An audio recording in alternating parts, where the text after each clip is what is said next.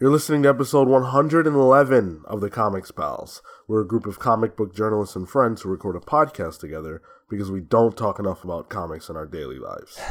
You know, I've been thinking about it since last week, and I think it's time to update our terms and services in light of the long box Discord. It's too graphic, it's too uh, seedy. It's time to update our terms and services. Okay. What are you recommending? I'm saying no more nudity. Well, we can't have that. It's it's time. But we have to get rid of it. Get rid of all of it on our all of our platforms. Fuck me, are those nipples? Oh my god. I think this is interesting coming from you, Phil, because I'm pretty sure you're the only one I've ever seen take off their clothes on this show. Yeah. well, he's sitting there shirtless now. Well, listen, you can't. You don't have to censor my titties. Stop rubbing them, Phil. Not even bull bullshitting. I, I've seen more Phil's body than most people. Sean and I have shared a bed at conventions, and I've still seen more of Phil's body. yeah. Yes. And it's like it's I feel like it's more and more all the time. He just gets like bolder and bolder with it. You know, it's like it's like he's a guy who got divorced, and like his underpants radius just keeps getting bigger and bigger. You know, like how far he's willing to go from his house, just totally disheveled. Phil's become a voyeur. like Wonder Woman, I am molded from clay. Don't know what that means, but I also I also would like to point out the term underwear radius. yeah. You know, every person has an underpants radius. It's how far they're willing to leave from their house in their underwear. You know, and the the less shame that you have, the more your life is falling apart, the farther that gets out. The other day, uh, at my job, I recently got a haircut and At your my job? face. Come on, Phil. You should have boundaries.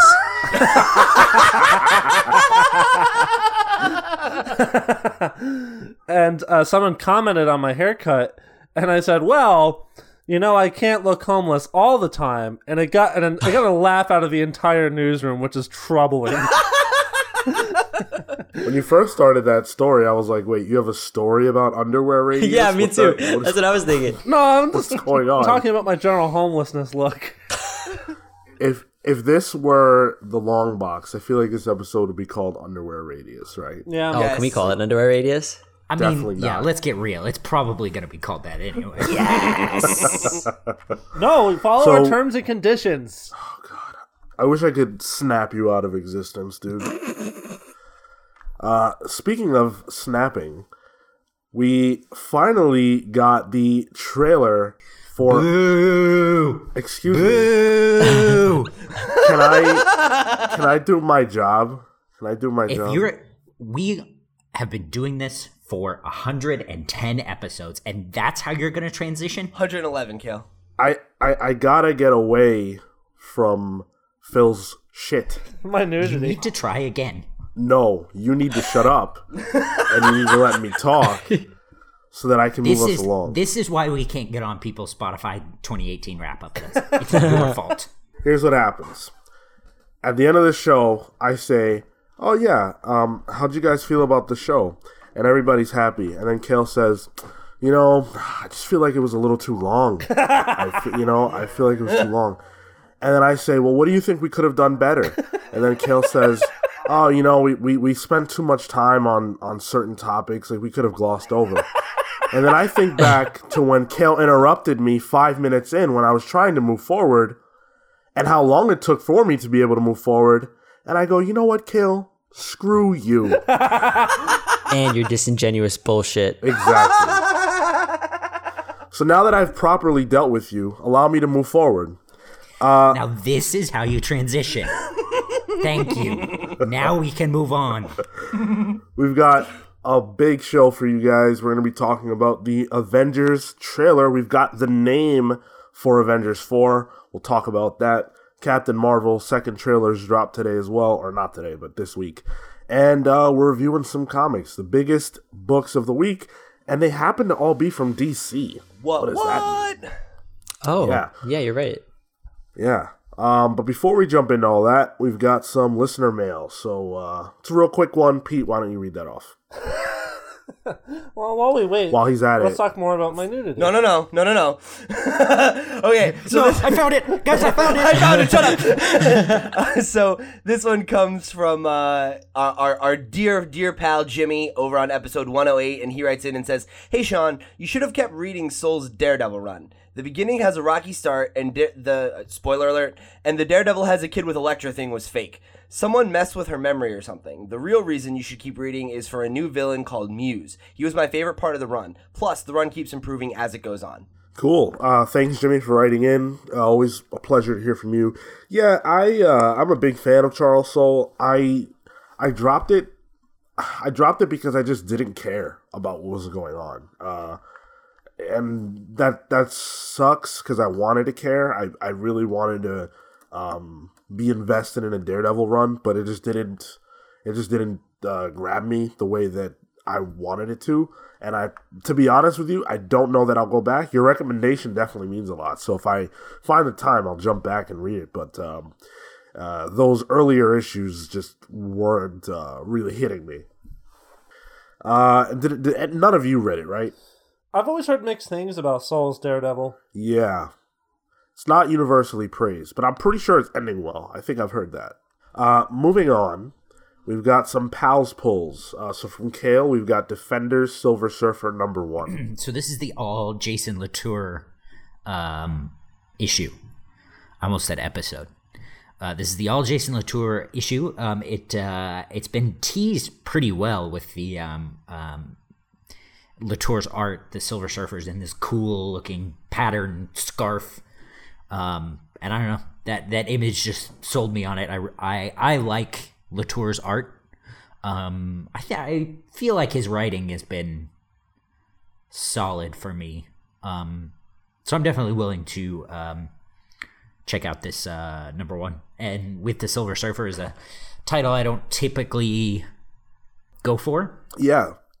Uh, they're bringing back the the Defenders, like the original team. Like the OG defenders. Yeah, alongside this, uh, alongside this release is also a Doctor Strange one shot. And this week uh, we had, uh, I think it was the Hulk and Namor, maybe. So they're they're bringing them back. So that's that's cool. Speaking of bringing things back, if you want to learn more about those, you should go check out the Behind the Books episode we did on the Defenders, like last year or something like that. You can learn all about there it. go. Yeah. Uh, and then you also chose Goddess Mode number one. So this is one of the big Vertigo releases. This one has uh, Zoe Quinn and Robbi Rodriguez.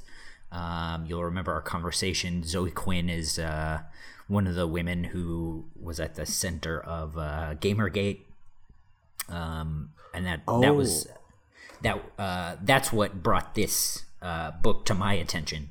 Um, so I'm excited to see uh, what she's got to say and where it's got to go. Cool. Nice, very nice. Uh, so for Marco, we've got Cemetery Beach number one. Yeah, this is the Warren Ellis stuff that he's been uh, writing over at Image, and it's been just action packed and fun. Um, so I'm I'm there for it. It's a seven issue series, so it's it's pretty short, but um, it's been a lot of fun. Awesome. Trade or Uh, this is the fourth issue, but it's gonna be it, it ends in like the next three months, and then they're gonna release the trade. It's been cool, sci-fi ish. Very cool. Uh, and then you also chose Murder Falcon number three. Yeah, Sean, have you been reading this? No. Oh my god! So it basically, it's a dude who plays metal, and he's able to control this warrior bird beast and defeat kaiju and robots. Oh my god, Thompson needs to read this book. It's so fucking good. Uh, it's um. oh my god! like I need to read this book. it's Daniel Warren Johnson, and the Oh. art he's doing the he's writing and doing the art, and it's phenomenal. So good, it sounds like such a fun premise. guys. Read it. It's really really fucking good. All right, I'm gonna check it out. That that that, that sounds really just like silly and fun. So um, I chose Miles Morales Spider Man number one. Uh, I have been lapsed on the current Miles Morales stuff. Uh, to be honest, I dropped off somewhere during Bendis's run.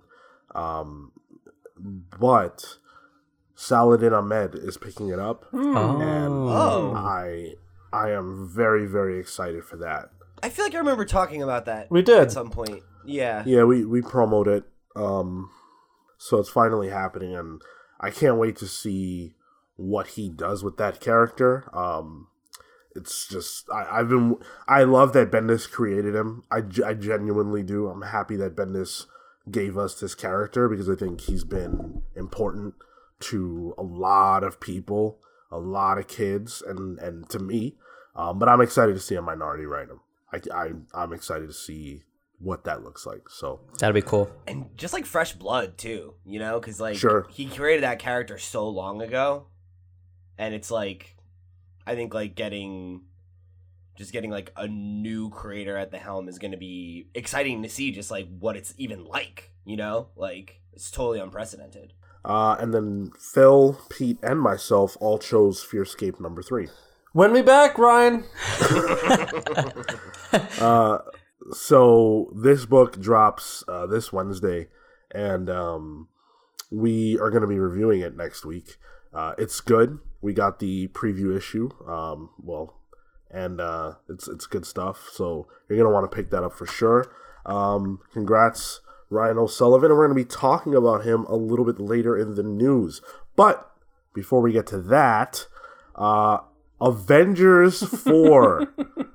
Finally, the trailer has dropped. Uh, we talked last week about the the crazy hype levels surrounding just the trailer. People dying to see it. Um, people with calendars crossing out every single day until the trailer came out. There was pure rage this week when it was said online that the trailer wasn't going to be coming out on Wednesday when it was initially allegedly supposed to come out. Um, but it dropped Friday morning. And we got a name. We got a name Avengers Four. Endgame. Okay. Uh, which I, I will point out, I did call it. Uh, we did Cale's random question a couple weeks back, and you asked us to. I thought you uh, said annihilation or something. Well, he, he asked for three names Oh, oh, oh, oh. and one of the ones I gave, I believe the first one I gave was Endgame. So, um, but a lot of people had that. It's a short trailer, tw- two minutes and 25 seconds, and it basically gives us little bits and pieces of where everyone is at post snap. Uh, a lot of people are saying that there's not much to this, but I beg to differ. I think there's a lot to this trailer. We're going to talk about that, but let's get the initial impressions. What do you guys make of this? The first trailer for Avengers Endgame. I'm gonna watch this regardless. So this to me doesn't build up any more hype because my hype is already. I'm gonna go see this. So this is sort of just additional content and me trying to figure out and pull like, all right, what are they doing? What are they talking about? What's going on? Like, it's just to pull information from. It's it's nothing more than that. And I think because of that, this trailer just doesn't uh, it doesn't affect me. It's just I'm like, okay, fine. It's another trailer. I'm already sold. What are you teasing me? Do I care? Not really. Wow. I I actually, and this will be unsurprising. I am in a similar position. Um, I for two for a two and a half minute trailer, this gave us too much. They did the same thing that I complained about with the Infinity War trailer. They gave us Ant Man. They gave us Hawkeye. You mean Ronin? God, don't even. Yes, yes, he does started. mean Ronan Marco. Yeah, Pete, tell us. Tell us more. Yes, Eastmaster. Tell us more about Ronan. You know, yeah, I I'm honestly really offended by Hawkeye taking up that mantle after spending so little time in the East. You know, um, I feel like you really got to spend more time there, like you know, really, really drink in the culture before you adopt a name like that. But that's fine. uh, in, Now I know how I'm supposed to feel. Thank you, Pete. You're welcome. Uh, but on the on the subject of the, of the trailer, I would say um, I'm I'm pretty aligned with what Marco's saying in terms of like where my hype levels are at and what I wanted out of this trailer. But I actually um, am really really satisfied with it because I I don't feel like it gave us too much, you know. Uh, but I don't think it like a lot like I agree with you, Sean. Like the fact that everyone's like, oh, it gives us nothing. It's like, well that's not exactly true either. I think it, it gives us a really good idea of where where we're starting, you know, and like that allows us to try and start putting some pieces together. And like that's what I want out of a like, you know, quote unquote hype trailer. You know, I don't want a sizzle reel of all the coolest moments of the movie getting spoiled for me. You know, I would rather have something that drops a few threads, allows us to have conversation about it, but ultimately is like, you know, something that if you watch, I don't feel like it gives away Avengers 4, but if you don't watch, you're not really missing anything either. And like that's kind of right where you want to be. For a movie that has this much momentum already, you don't need any more than that. You don't need to get people excited. You already got us on the hook. You know what? I'm into it. Let's let's fucking go. No Thanos in the trailer except his costume. Um, He also has a large underwear radius. uh, tell us more. Uh, tell us more. Well, he didn't have his costume, and he was and he wasn't home, so it's pretty big. Wasn't it? Wasn't there a shot of him walking around in his underwear? Yeah, there's definitely a shot of him. Well, I don't know if it's his underwear necessarily, but he's he's definitely It has to walking be. around. Gotta be right. It's got to be that entire planet that he's on now. That's his underwear He- radius. he uses his clothes as a as a Scarecrow. I, I guess an Avenger scarecrow. Yeah, I do like the idea of that being uh, put out on his lawn to scare Avengers away. He's got some like Scooby Doo light effects going on. that's why Hawkeye had to take on a new identity. He was too scared. His bird-like reflexes wouldn't uh, wouldn't allow it. Uh, I'm also very, uh, I'm very ready for Paul Rudd to take on uh, Josh Brolin in this movie. Um, him standing outside the Avengers compound, uh, I dig it. I'm into it. Let's see some Paul Rudd. I love Paul Rudd, dude. That that scene is just so good. it's like, hey, can you guys just let me in? I I think so. I think this trailer is exactly what it needed to be.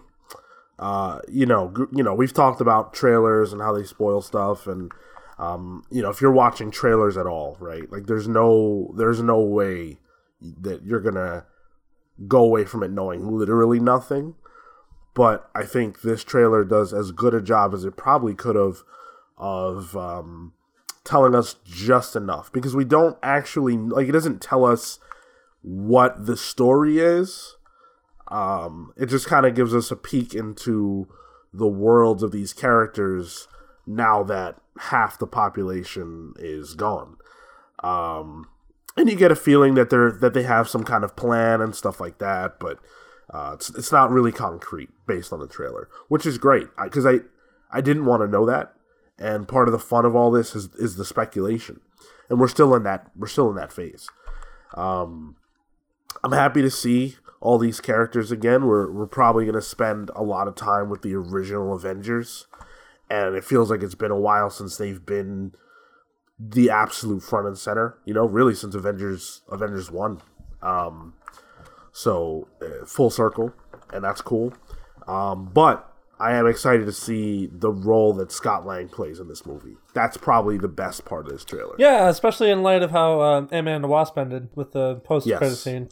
Yeah, I think the thing that I'm like most excited about is like seeing the band get back together, as it were, you know, and like having that original team reunited, and the fact that like it's basically going to be at least seemingly right a movie focused on those characters and Scott um and Scott like is yep I'm all in for that. Like that sounds perfect. Because like as much as I loved Infinity War like it definitely um the scope and the epicness of it did take away from like getting to focus on any one of the character dynamics and all of them are good that they establish right? So like i enjoyed every little bit i got but i wanted more of each of them. So the idea of at least part of this movie having like a smaller cast and a smaller focus is definitely exciting to me uh, after infinity war. You know like i think that's going to be refreshing especially since some of these characters are seemingly going to go away. Yeah. Uh, so we we've speculated just as much as anybody else about what what this movie's gonna be, and I think this gives us a better idea of of that. Um, and there are a bunch of like cool Easter eggs and stuff. Like um, uh, Phil, I think mentioned the the scarecrow made out of Thanos' armor, which is like that's directly from the pages, right? That's Yep. that's right from Infinity War or uh, Infinity Gauntlet. I think it was also in an Um, advertisement for Hanes. Very nice. Wait, are you saying the armor is his underwear? Nah, like that's in the commercial, and him being in the Hanes underwear is also that's that's Oh, the I see. modeling aspect. product placement I see. I see. Yeah, yeah. I got you. They gotta pay Josh Brolin's salary somehow. And then uh, Ronan, Hawkeye becoming Ronan. Um, there's been mixed reactions to that for sure. Some people think it's a little lame and cheesy. Uh, other people think it's really cool. I happen to feel that it's cool. Uh, Kel, I don't think you agree with that. So you want to speak on it? I mean, I laughed out loud when I watched it. I yeah, I thought it was super dumb. Why? I just Haw- Hawkeye over the course of the Avengers films for me has been A punchline? probably he's been the probably the most disappointing MCU character. Um, contrary to anything I may have said in 110 episodes past, um, uh, for this for this to be some kind of dramatic reveal, like I just it did nothing for me. Um, in in uh, I think it was Mur- Murphy's tweet that uh, you replied to. Uh, he he said that um, it's a, a marriage of Bendis's New Avengers and the Ultimates uh, run on the character, and that's just not a period of time where I gave a shit about Hawkeye at all. Yeah. Feel that. Um, I think Ronan Ronan was a lot cooler when he when they were Echo, but uh, past that, like, uh, what did he do to his hair? He gave himself a quick cut, man. Yeah, People man, allowed it was a cut. quick bad cut. Hey, listen. oh. so so I think it's pretty clear uh, to anybody who's in the know that this is what you just said a, a combo of the new Avengers and Ultimates run. In Ultimates, his family dies and he becomes a soulless, you know, Killing machine. murderer for for Shield, and I think uh, this is basically that. His family probably died in the snap. He snapped, and you know this is what we're getting. Um, I think that's cool. I definitely see people disagreeing with that. Um, it is what it is. I I love that version of Hawkeye. So uh, it's also kind of apropos because Hawkeye was sort of the the heart of the Avengers, and uh, now Is that he's- true? I would say so. Uh, when when he speaks to Scarlet Witch, yeah, when he speaks to Scarlet Witch, um, and gives her that pep talk that gets her back in the game from Civil War, um, I felt like that was a pretty a pretty pivotal scene uh, in that in that vein. He's just a guy that shoots arrows. Right, and I think like I think that I think the way they've played that in the movies is is supposed to kind of illustrate that why that's important. You know that it's like he is on a team with a literal god and he's just a dude. You know. Yeah, I just for me these movies have not done that at all. Uh like, you know, when you say the heart of the team, I would I would say that's more Captain America. In a stretch you could make a case for Iron Man, but I, I mean, I think SNL jokes are very appropriate for Hawkeye. Well, I guess I guess if you if you don't like the interpretation of the character on screen, um, and you feel like he's been underserved, then that's fine. But I think that's what they're putting down. Like that's what they're that's what they're trying to do. That's what they've been trying to do. So if it didn't work, it didn't work for you. But I think that's the point of Hawkeye. He's the everyman. He's the regular guy. He's the guy with the human perspective. All that jazz. now we have Paul Rudd for that, so Well, No yeah, thanks. because Hawkeye's probably on his way out. Um, but even then, good. so Jeremy Renner blows. all right, uh, let's talk. Let's talk a little bit about uh, Scott Lang because he's in a he's in a unique position. So at the end of of Ant Man and the Wasp, spoilers for those of you who have not seen that movie, uh, he gets stuck in the what what, what they call the, The quantum, quantum, realm. realm. Yeah. Yes, after the snap. And uh, I speculated on our review, which you can go listen to, that uh, he would come out years later. Uh, he would find a way to time travel through the quantum realm, come out, and help the Avengers go back in time to stop this from happening. It's not how physics works. Oh, really? Is it how quantum physics works? No.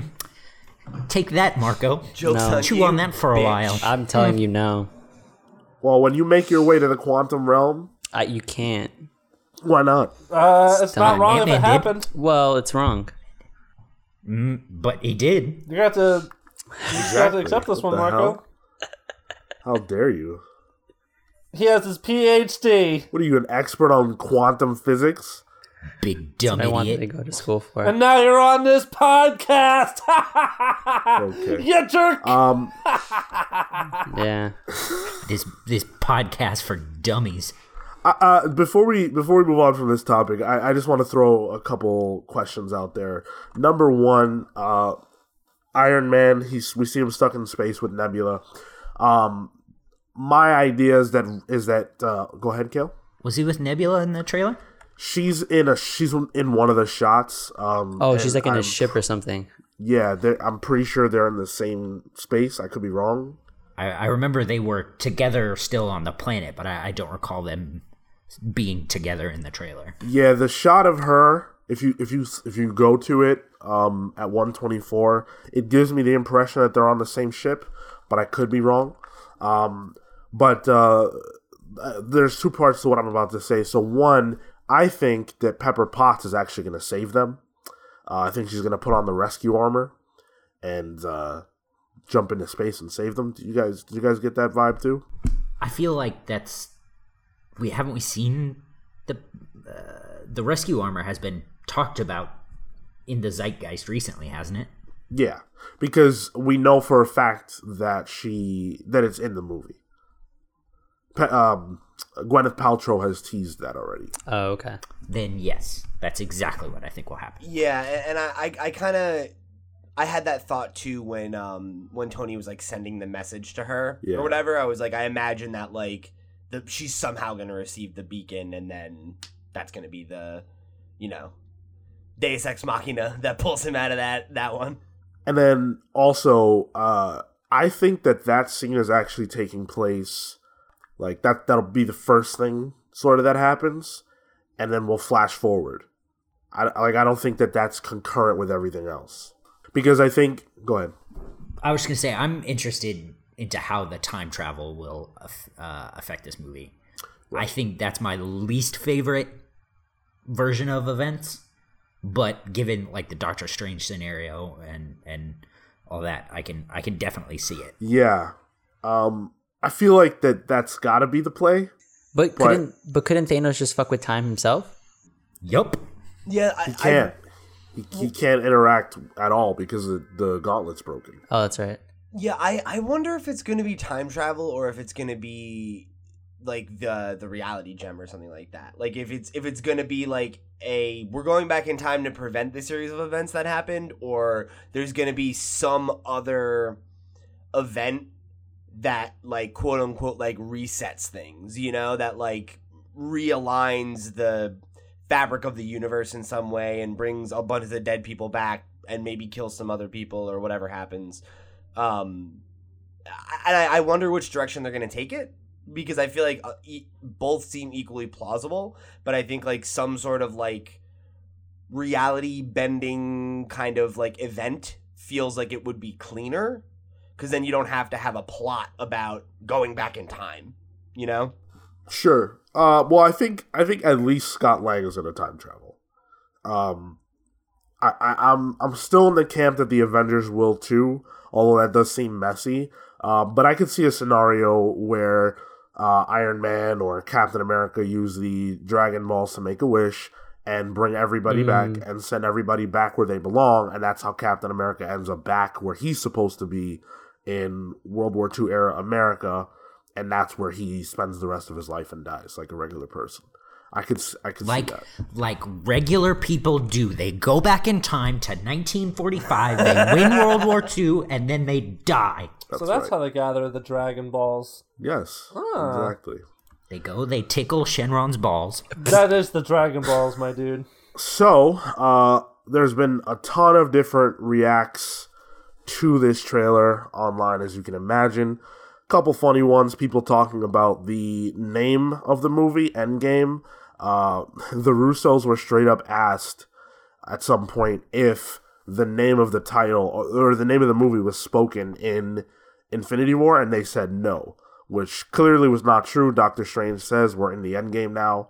Um, and so there were there were a couple funny ones here. Uh, let's see if I can pull one up. So this one's from at Nicholas J Levy, who said, "As mixed as I am on the Avengers title, it's great to see them adapt one of Scott Snyder and Greg Capullo's Joker stories." so End- Endgame was the title of one of those stories during their run.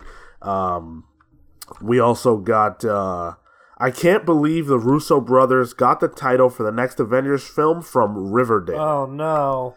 Oh, Oh no. that's fun. no. So um, then there's another one that got me. Uh, this is by at Punk Furby. The full title is actually Avengers Endgame, featuring Ed Sheeran and Future. I don't So- get that one. Oh well, you're old. Uh, people hard at work, coming up with their spicy takes over on Twitter as usual. I saw today. I saw an article from I think it was CBR, CBR Newsarama on. I saw I saw the article on Twitter, and the headline was "People are outraged that the the title may not be in the Avengers trailer." What? Excuse me. Yeah, I remember there was a bit of that going around before the trailer uh, actually dropped. It's funny that that's that's that's an article that came out post trailer. It was on Twitter post trailer. Got you. I That's bel funny. for the to part the kimono here. Uh, yes, the the article was from bef- uh, before the trailer.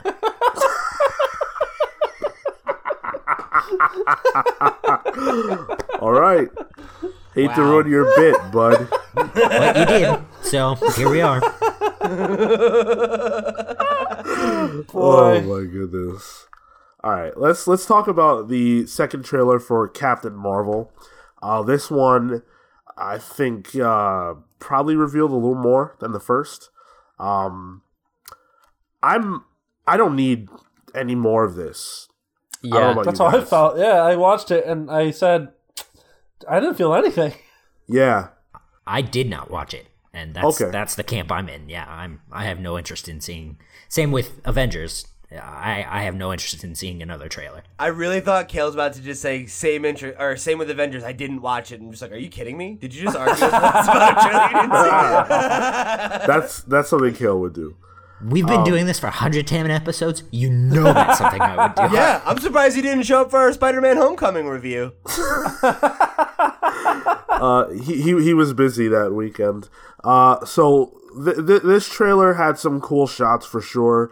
Seeing um, Carol all suited up uh, was awesome. There's a particular montage sequence where she's kind of rising, and we're seeing her age as she's rising, rising the quick shots. And she, when she fully stands up, she's in her full outfit. That was awesome. And then seeing her in space, full, fully CG, CGI'd out, blasting ships and stuff like that. That was really cool too. Other than that, though, I really didn't get much out of this trailer, to be honest. I really liked it. Um, I'm surprised that you guys are also lukewarm on it. Like I saw a lot of people who were really excited about it, um, and I, I was definitely one of them. Uh, I think like the first trailer really didn't do anything for me, and I I very much had like kind of my packaged trailer response of just like yeah it's a trailer like I'm gonna see this movie anyway right but like this one got me excited like you said the shots in space like getting to see the way that the suit worked and everything like where she had like kind of like that almost um you know, it's like a Star Lord kind of like vibe with her helmet where it like shot up when she went into space or whatever and like threw her hair up into the mohawk. Like that was so fucking cool. And I, I was really, really high on this one. And uh like I was already interested in the movie because like, you know, for a lot of reasons that we've discussed, you know, at length. Um, but this was the the first thing that really got me like excited for it. yeah. For me, it was kind of like it was flashy, definitely, and uh, I don't know. I, I guess I wanted a little more. Not even. I, I didn't want any more content. I guess I just I'm, I'm gonna see it. Like all why why do we have multiple film? I mean trailer Give it to me, drops. Marco. Like why do we Give have it to me. why do we Let me have have it. multiple trailer yeah, yeah, yeah. drops? Come on, like come on, baby. no, no. When every Feed other me, movie come on. has Feed one. me. Let me have it. Ah, mm, yeah. That's it. Every other movie doesn't have one. Most movies have. Yeah, single most movies have like three trailers. But here's the thing. Here's here's the thing. And stay stay with me here. Why? It's obvious, my dude. It's it's trying to build hype for a movie. They release it. Yeah, it's marketing. It's marketing, dude. yeah. They release three trailers over the course of like eight months. So you don't forget that it's coming out, and then you're like, oh hey, I want to go see that. Yeah, I certainly wouldn't argue in favor of of like wanting this this amount of trailers, but uh, it, it makes logical sense why they exist. Um, and to your point, Pete, about excitement, I I uh, I guess I was already excited. I liked the first trailer, so Yeah. uh, I don't need to see any more. They got me, and, and there's nothing wrong with this trailer existing in that respect because other people need to be, you know, hooked. Like you weren't hooked, and now you are. So there you go, it worked. Right. Um, but I I personally didn't need this because I'm already there with this. Um, Which Well, makes the other- sense. I'm, I'm scrolling through the trashiest subreddit. Of course you are. Um, and our Marvel and um, oh, okay.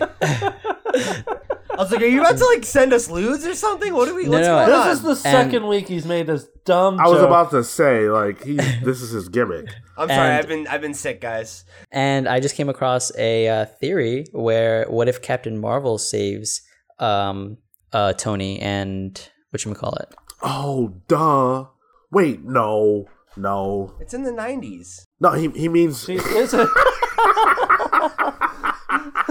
she's in the nineties. No, she's she's gonna be in uh in in uh, Endgame. But Oh, to, to that wait. point, What if they go back in time to get Captain Marvel? she's not trapped in the nineties. we all are. Aren't we all though? No, Uh, Wish I was. shut up. Uh, yeah, she's alive and well. We know this. She, uh, they, Sam Jackson calls her at the end of the Avengers movie. Yeah, I feel like she'd more likely go to Earth. The problem with the time travel theory, though, to your point, is that uh, if years pass between the snap and where, wherever this movie begins, why did it take her that long to come and, and set it off? You know, why is she so late to the party? Because it takes fucking forever to travel through space. Well, then, then if that's the case, then rescue or uh, Pepper Potts cannot rescue T- Tony Stark because then she would be moving too fast. That's why Tony. Yeah, listen, dog. Nobody's arguing. That's why Tony Stark's gonna die a cold, lonely death in, in space via entropy. One can only just hope. like he deserves. Can you imagine that's like the first scene of the movie? Like Tony Stark, it's like, oh, air, like he's like he's like air's gonna run out in a day, and then it just does, and he just dies, and you're just like, shit, like this has cold. escalated quickly. well, I mean, Loki died in the beginning of the last movie, so well, yeah. exactly, we got it. This is what happens when you're a billionaire philanthropist playboy. You make a suit of iron and then you die. die in no, space. no, no, no, Kel. This is what happens when you're a billionaire philanthropist. You're launched into space to freeze and die without oxygen. Beautiful. All right. Uh, I'm sure we'll be talking about both those subjects uh, a lot more as we go forward. Also, there's a rumor that uh, we record this show on Saturday mornings that today the Spider-Man Far From Home trailer is going to drop. So if that happens to drop while we're recording, we'll talk about that live. We'll we'll react live to that. I also I heard that there might be two trailers, I was gonna Yeah. say, yeah. so I I, that as well. Now, we'll have to see. that doesn't make sense to me. Two in one day? I don't know. If they do do it, there's definitely going to be a reason. So um, hopefully it's a cool reason and not a dumb one. So Sony Pictures just re- released something 13 hours ago. It's a Into the Spider Verse clip, but nothing about Spider Man. Okay. Thanks for the update, Marco. Just Keeping you guys posted. Pup reporter Marco's on the case. Hey man, So trying to react to this live. while we while we wait for that, uh, let's let's talk a little bit about uh, another big announcement. Uh, according to Deadline, Marvel Studios is developing a Shang Chi film. Huh. Uh, yeah, we're gonna get into it. Um, so Shang Chi has gotten more and more popular uh, over the years. He's got a run. Well, he doesn't have a run right now, but he was featured in uh, Gail Simone's Domino Run, and uh, a lot of people are very high on the character after that. And he's had some pretty good appearances here and there over the years. Um, and uh, obviously, it would be in Marvel's best interest, and I think a lot of people would love to see an Asian character take center stage on the big screen. Um, you know it's time for them to get their character as well. Um, Marvel has reportedly hired Chinese American writer Dave Callaham to write the film. Uh, and uh, according to Deadline, Marvel sees this being a Black Panther like cultural moment. Uh, now, go ahead, Marco. Sorry, I'm more interested in this from like a business perspective of just en- like full force entering the the Chinese market. Um, so I, I listened to the Daily, and one of the episodes recently was covering uh, China's growth over the past 40 years, and it, they're projecting 2025 the Chinese market will be double the size for film audiences than it is here in the U.S. Um, so like from a just from like a business standpoint, I think appealing to something that is a cultural moment and appealing it to the Chinese audience, I think is where this play comes from more so than anything else. Yeah, so before we all react, um, China has already reacted to this and they're very upset. It's not good. Rip. Oh boy. Uh, so this is an article from a website called SCMP, which is a some sort of uh, Asian like website, um, and this is just the the first the first like two sentences. An angry Chinese public is accusing Marvel Studios of insulting China after learning that its first Asian superhero on the big screen will be the son of Fu Manchu, the offensive fictional character who has become a shorthand for racial stereotyping. Now let me let me tackle that. Most people don't know this, but when uh, Shang-Chi was first created, he was the son of Fu Manchu. That's the character's original origin. Um, they couldn't get the rights to oh gosh some other character. Uh I, f- I forget. They wanted the rights to someone else. They couldn't get it. And so they went with that instead. Um and that's obviously unsavory. Now since then marvel has you know retconned and moved away from that. So that's not true anymore. But that's that's his you know his origins. Sean, and yeah I don't know how to feel. I need to talk to an expert on this subject. Um, Pete, can you tell us more in your experience? You know, um, I'm gonna let Sean keep doing this one. I think he's doing a great job. You know, him and I have already had a private conference on this, so I've really I've helped him develop the you know the, the script here. He's fine. Don't be so modest. Now, Sean's reading from an article, and I'm very, very sure that he's capable of interpreting an article, but he Sean doesn't have the experience and wisdom on this subject that you do. I I hate the that you use the word wisdom. I mean, you're the East Master. so. I hate this bit so much. I nobody hates it more than me, Cale. I'm just trying to lean into this skit and hope it goes away. No, all right, all right. Let's let's let's let's address this uh, subject with a little bit of of, of tact. Um, Yeah, Phil. now, oh, we're, we kicking Phil out?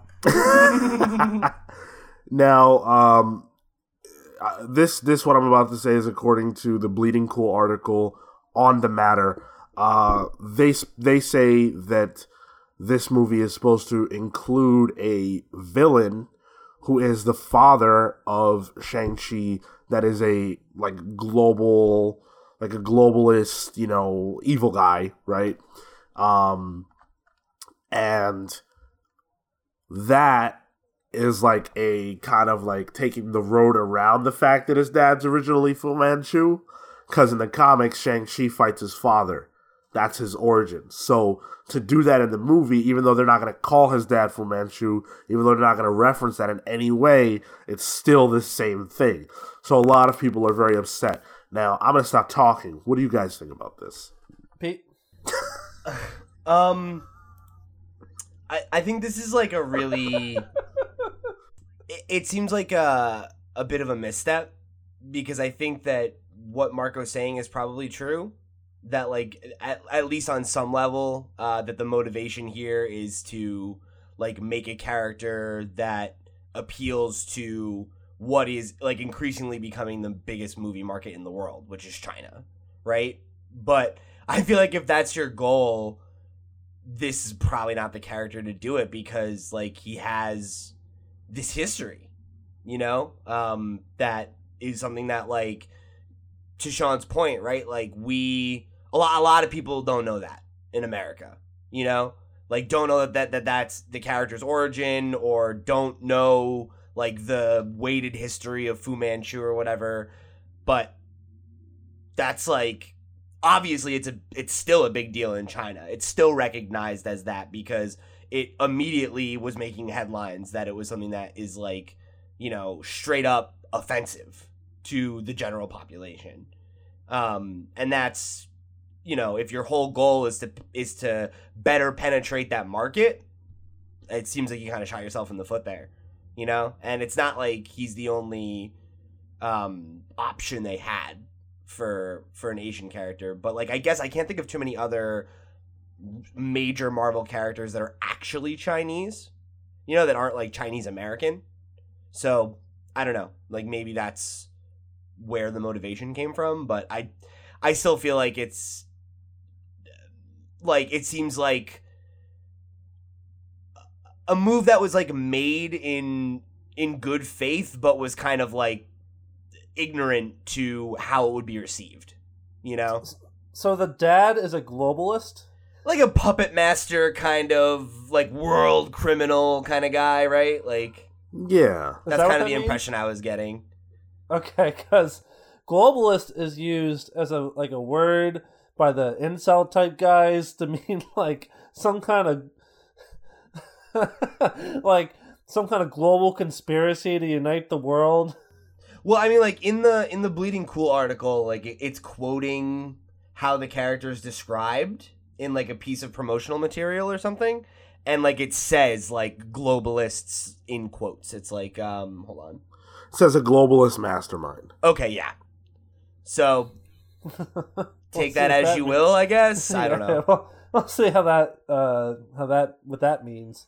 Um, yeah, which still reads as pretty yellow peril era villain. Yeah, like I just feel I just feel like maybe like if they wanted to get away from that aspect of the character's history and like try to salvage what's good and cool about him, like that's that's not something that I'm against. You know, like I, I think maybe there's a way to do that, but like I don't think that like giving a a, a really similar stand-in for the character that everybody is like offended by is not like the way to do it, you know?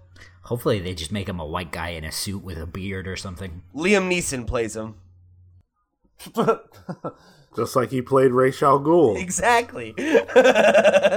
so I I have you know I I have uh my opinion is is that there's no way that Marvel was ever going to be able to make a Shang-Chi movie and not have severe backlash. I've said it before, I still feel that way. I don't think that they can get away with this. It's not the same as Black Panther at all. And Yeah, I like I, they did that WWE thing where they get ahead of themselves and like talk about how groundbreaking they are. yeah, I mean, the Hollywood Reporter it says it says the Hollywood Reporter quoted Marvel Studios expects the Shang the Shang Chi movie to break out in a similar way to Black Panther. Uh, that's that's not. I don't want to say it's not going to happen because I could be eating crow in two years, but I I'm very doubtful. I'm I'm I'm very very doubtful because the the stereotype of an Asian dude who does karate is you know you you can't do that anymore. And that's Shang-Chi's origin. And there's nothing I don't have a problem with that that, that that's what he is that but he's he's also a lot more than that. But people aren't going to be able to see past it. It is what it is. People will Um, take less uh, less issue if it's an Irishman that knows karate playing him. Nah, have that's not true. I have to save me da- I have to save me daughter. I, I don't know how you can get around that, and I don't I don't think that Shang Chi is going to be welcomed with open arms. Yeah, it's gonna be really interesting to see what happens, like if they flinch or not. You know, like because th- now like they can either respond to this and be like, "Cool, we hear you loud and clear, our bad," or like they can double down and be like, "No, like we're gonna do a really good job and prove to you that this is this is cool." And it's like I don't, I don't know, I don't know, I don't know what to what what the move is gonna be, and like I don't, I I have a a feeling that you're probably right, Sean. That like it, it the uphill battle for making this character like work in a way that's like you know acceptable. I do I I do think it's really funny though. Like them uh them comparing it to Black Panther where they're like, "Oh, we expect like a similar thing to Black Panther." It's like, "Man, you couldn't even have predicted that Black Panther was going to be a similar thing to Black Panther when you were putting it out. You know, that it was going to be like the fucking phenomenon that it was. So to like be like, "Oh yeah, we think that this movie will be as successful as like our tied most successful movie" is like a bold bold fucking claim, dude. Uh, Cale, you want to speak on this? Uh, I did not know about the the Fu Manchu business um, in the origin of uh, Shang Chi's um, character. Um, that's very interesting, and I I I think that's a very I don't know. It's hard to say a very rare misstep on. I guess a rare misstep on the MCU's part. I think is, Sure. is more apt to say than Marvel's. Uh, uh, a rare um, um, oversight, I guess. Um, and I, I genuinely, I don't know how you remedy that. Yeah. I uh look, you look at the reaction to the Netflix shows, which we're, we're going to talk about in a moment, um, and how upset people were with the hand. Um, how the hell, that like a fraction of the people who would see Shang Chi have seen that, and the reaction was boiling hot. And the hand is is a group that has existed in comics forever. It's not like they were created to be racist strictly for Netflix. They were created to be racist 40 years ago. yeah. Uh, so Shang-Chi is going to have triple, quadruple the problem. And Netflix and Marvel barreled through and gave us the hand anyway, which is great because I love the hand. Um, in order to do the same thing with Shang-Chi, they're going to have to be prepared for a lot of negative backlash. I personally hope that they can weather the storm and make a great movie because I genuinely like Shang-Chi. And I want to see that character on screen. And I really hope that people can look past what is unsavory about this character and see the good. Because the unsavory parts cannot be changed now. You can't go back in time and and make it so that his he's not tied to Fu Manchu. That can't be done. That's his origin. They don't have to address that in the film, and they're not going to. But you, you can't divorce the character from what they did with him in the '60s. It is what it is. Yeah, Um, like th- that's a that's history. Like that happened. Yeah. and that's always going to be a shadow over that character.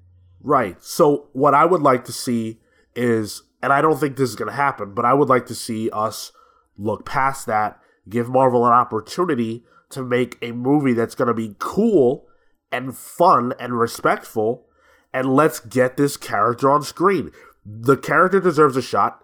I think Asian Asian people around the world deserve to have a hero who's representing them in these films, and it's better for everybody. That's my stance. Question: Do you guys think that because because I don't I don't remember what you said the name of the gentleman was, but the guy who's writing it is a Chinese American.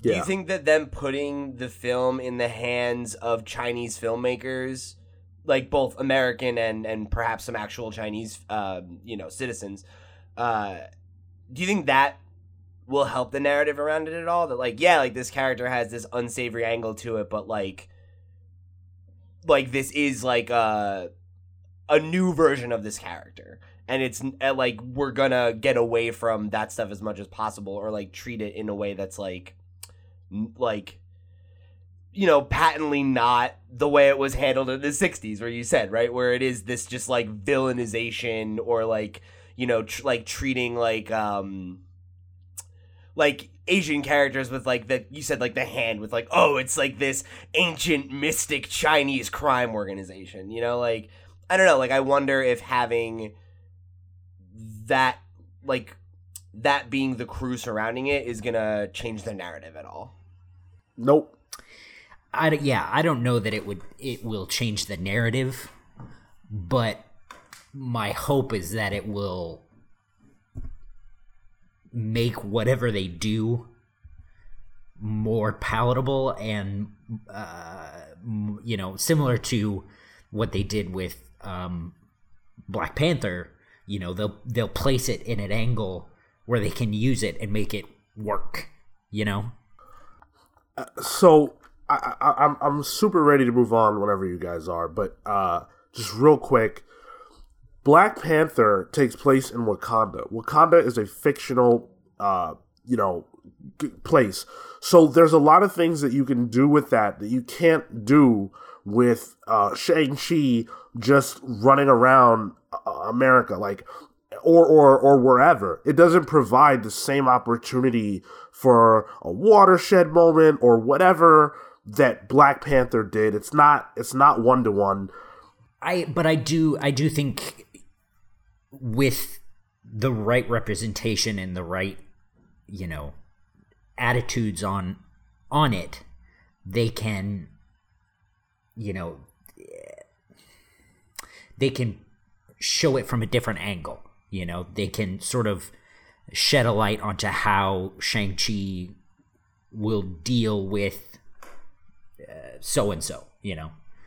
If I, I can't I legit I cannot see them using Fu Manchu but No, if no. they if they do god forbid they you know may you know maybe he pulls an old you know film poster out of a, a box for whatever reason and he's like oh that's racist and dumb and then that's it right like I- don't know I I think I I think having what yeah what I've said I I think having attitudes and and viewpoints coming you know from that angle I think I think is a stronger way to look at it than a film crew of white people. I think it. I don't think it'll change the narrative, but I think it might affect sentiment. But even then, that doesn't go so far. So like like I was I was sort of thinking, uh, like like Bruce Lee, the the, the popularity of of that was one, he's fucking cool, but two, it's it's his full production. It's all made by Chinese people for Chinese people, um, Hong Kongese people for Hong Kongese people. Like it's made by the, that by that reflection. And so I don't know. It, it it's tough to say, but I yeah, it's not going to change the story and how people are reacting to it, but it might sort of impact the overall feeling around it, but it it won't change anything. All right, let's give Marco the last word there, and we'll move on. This is a story that we're going to talk about a lot, I'm sure, as it develops. So we will have more to say in the future. Uh, now, let's talk about the Netflix Marvel fiasco. Uh, we've learned a lot uh, over the last week or so regarding this situation, and we've talked about this a lot on the air. Um, but there's a lot more to dig through. So, first of all, we now know that uh, Netflix canceled these Marvel shows probably because they wanted to shorten the seasons and Marvel didn't. Uh, now that's that's really interesting because one of the major complaints about these shows has been that they're bloated. Uh, it's been that they feel like they could shave off several episodes and still be fine, be more than fine. Um, and so now, uh, uh, a guy named Matthew Ball over on Twitter has been talking about some of uh, his inside information regarding this issue. So he says. Netflix reportedly wanted to shorten the seasons, thereby reducing total spend and improving retention and quality. Netflix's shows, especially Marvel ones, are famously bloated, reportedly from 13 episodes to 6 to 8. That would have been perfect. Sure, but not for Disney. Uh, so Ball continues, which means Disney would have to effectively reduce their revenue from two thirds while keeping valuable characters unavailable for all other live action applications, while focusing on their own D2C. And while Netflix could force a renewal, they couldn't do so at new terms. So Netflix chose to cut the shows um, because they don't want to p- spend the money to produce 13 episode seasons. Now, there's more at play here than just them wanting to improve the quality and retention. Don't believe the hype on that one. We're in a time period now where everybody has their own streaming service, and it's all about your brand. Why would Netflix want to develop and spend money to essentially promote Marvel characters and put the impression in your brain that if you want more Marvel characters, characters you're even more familiar with, you should spend money on Disney Plus. What's the point in Netflix doing that? They don't see it that way. And in Disney's case, why should Disney let Netflix do whatever they feel like doing with their characters when they could just take them back?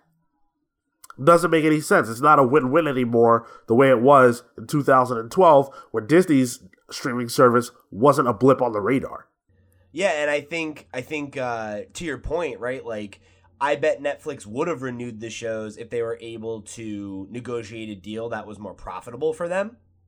But to your point, like if Disney didn't even want to play ball with them, well then it's like, okay, well yeah, like why even like at this point you're making them to your own detriment, you know? Cuz like they're losing steam. Like they might still be among their most popular shows, but like I don't think that like they have the retention that they did when they were fresh, when they were popping off, you know?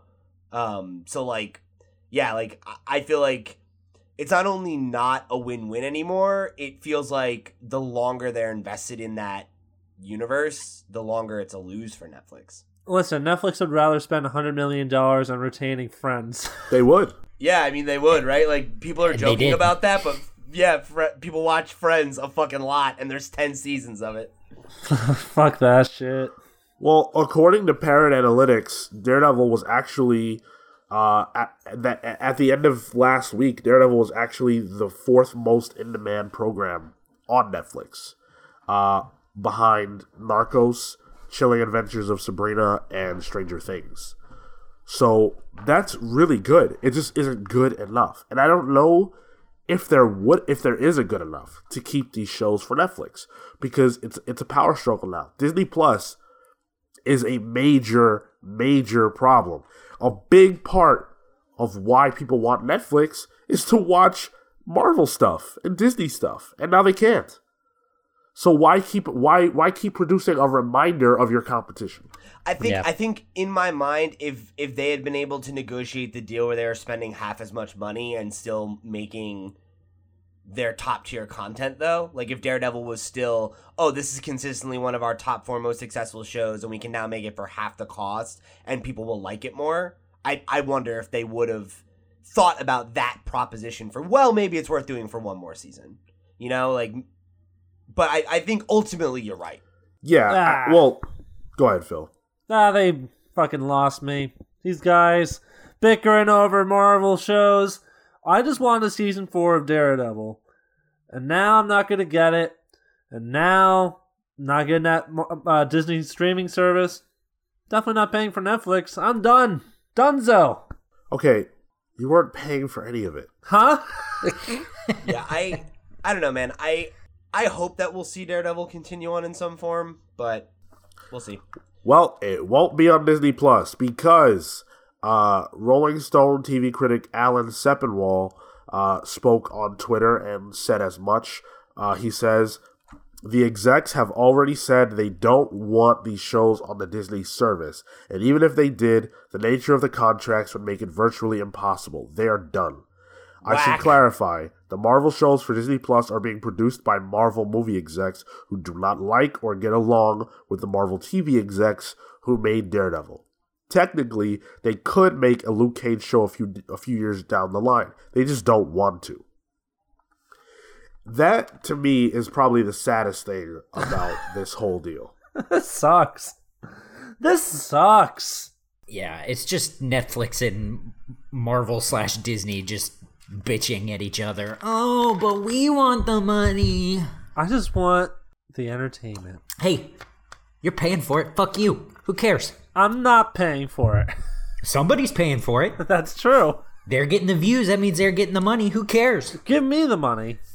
Yeah, it's just Yeah. it's it's it's really disappointing, man. You know, like I I get it, like business is business and all that stuff, but like these characters have resonance and, you know, it's a real disappointment that like internal squabbles are actually the thing that's going to keep them from moving forward, right? Cuz like yeah, like Netflix canceled the show or whatever, but Sean just read the quote. If Marvel wanted to keep making shows about these characters, they could. You know, and like it might take some shuffling, you know, um, deck chairs and all that kind of stuff, but like it could be done. They're deciding they don't want to because it's more hassle than it's worth, I guess. Well, and I wonder, I wonder, and I, I can't imagine this is a huge part of it, but I, I do wonder if there is some validity to it. I wonder if there are going to be rated R content Yeah, they've already on, said there on won't this. be. Yeah, so I can't, I can't imagine where Daredevil is going to fit in that. Like, Right. That is exactly right. That's exactly right. There is no world in which these shows work on Disney Plus the way they were. It just doesn't happen. CW, best- come on, CW, pick them up. CW, are you on crack? uh, HBO, man. HBO, come in here and save Daredevil. No, CW. Marco was right. sadly, we learned on Twitter uh, from Sam Ernst, who is actually a member of the writers' room out in Daredevil. He's a writer. Um, he said, "Man, so weird to be in the Daredevil writers' room today, getting the news that we are canceled. On the walls were an entire season of season four laid out, Oh. and it was so effing cool. So many moments we wanted to s- the fans to see. Sigh, this business.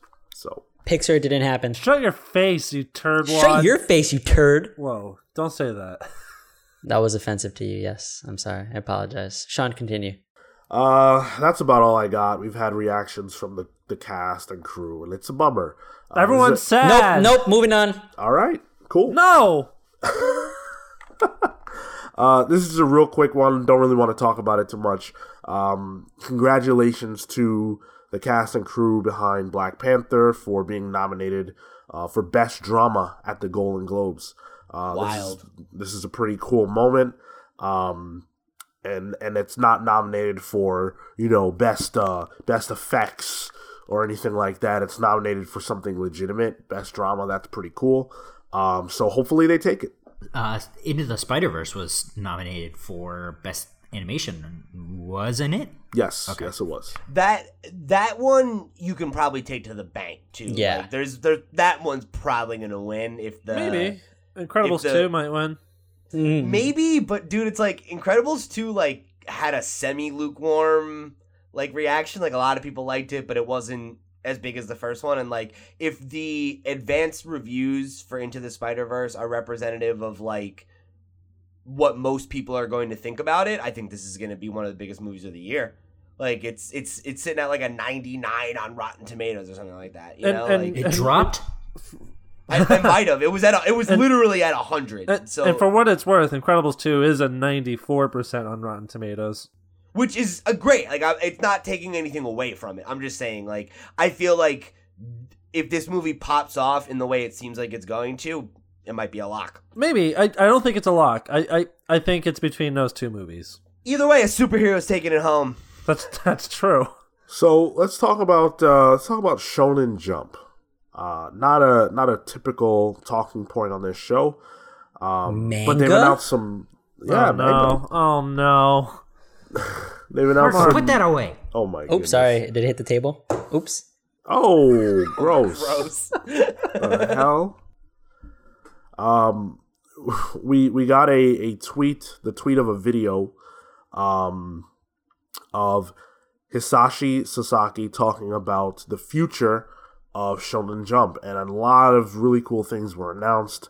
Um, so ShonenJump.com and the Shonen Jump app will be offering um, English and Japanese translations of the chapters from their manga at the same time. So they'll be releasing Wow. together. Um, you can also subscribe for unlimited reading for two dollars a month, which is crazy. Fucking wild. Crazy. You're also going to have the entire backlog available if you do subscribe, and they will be releasing free chapters um, of some of their most popular uh, manga, and that that all starts in in December. Um, huge, huge news. This is like, this is a, a bold and I think incredibly innovative move from them. And I think if it plays off, they're gonna be like people are gonna be kicking themselves in the fucking ass for not doing something like this sooner. Yeah. Because like this sounds like what I wanted the Marvel Unlimited app to be when they made it like fucking six years ago, and Yep. it's Yeah. still not that. You know, and, And- and- the and- fact. Go ahead, Marco. Sorry, I was just gonna ask like what and the price point on that versus this is Yeah, The Marvel Unlimited is ten dollars. this is two dollars, And- and it's the entire backlog of this, all of this content.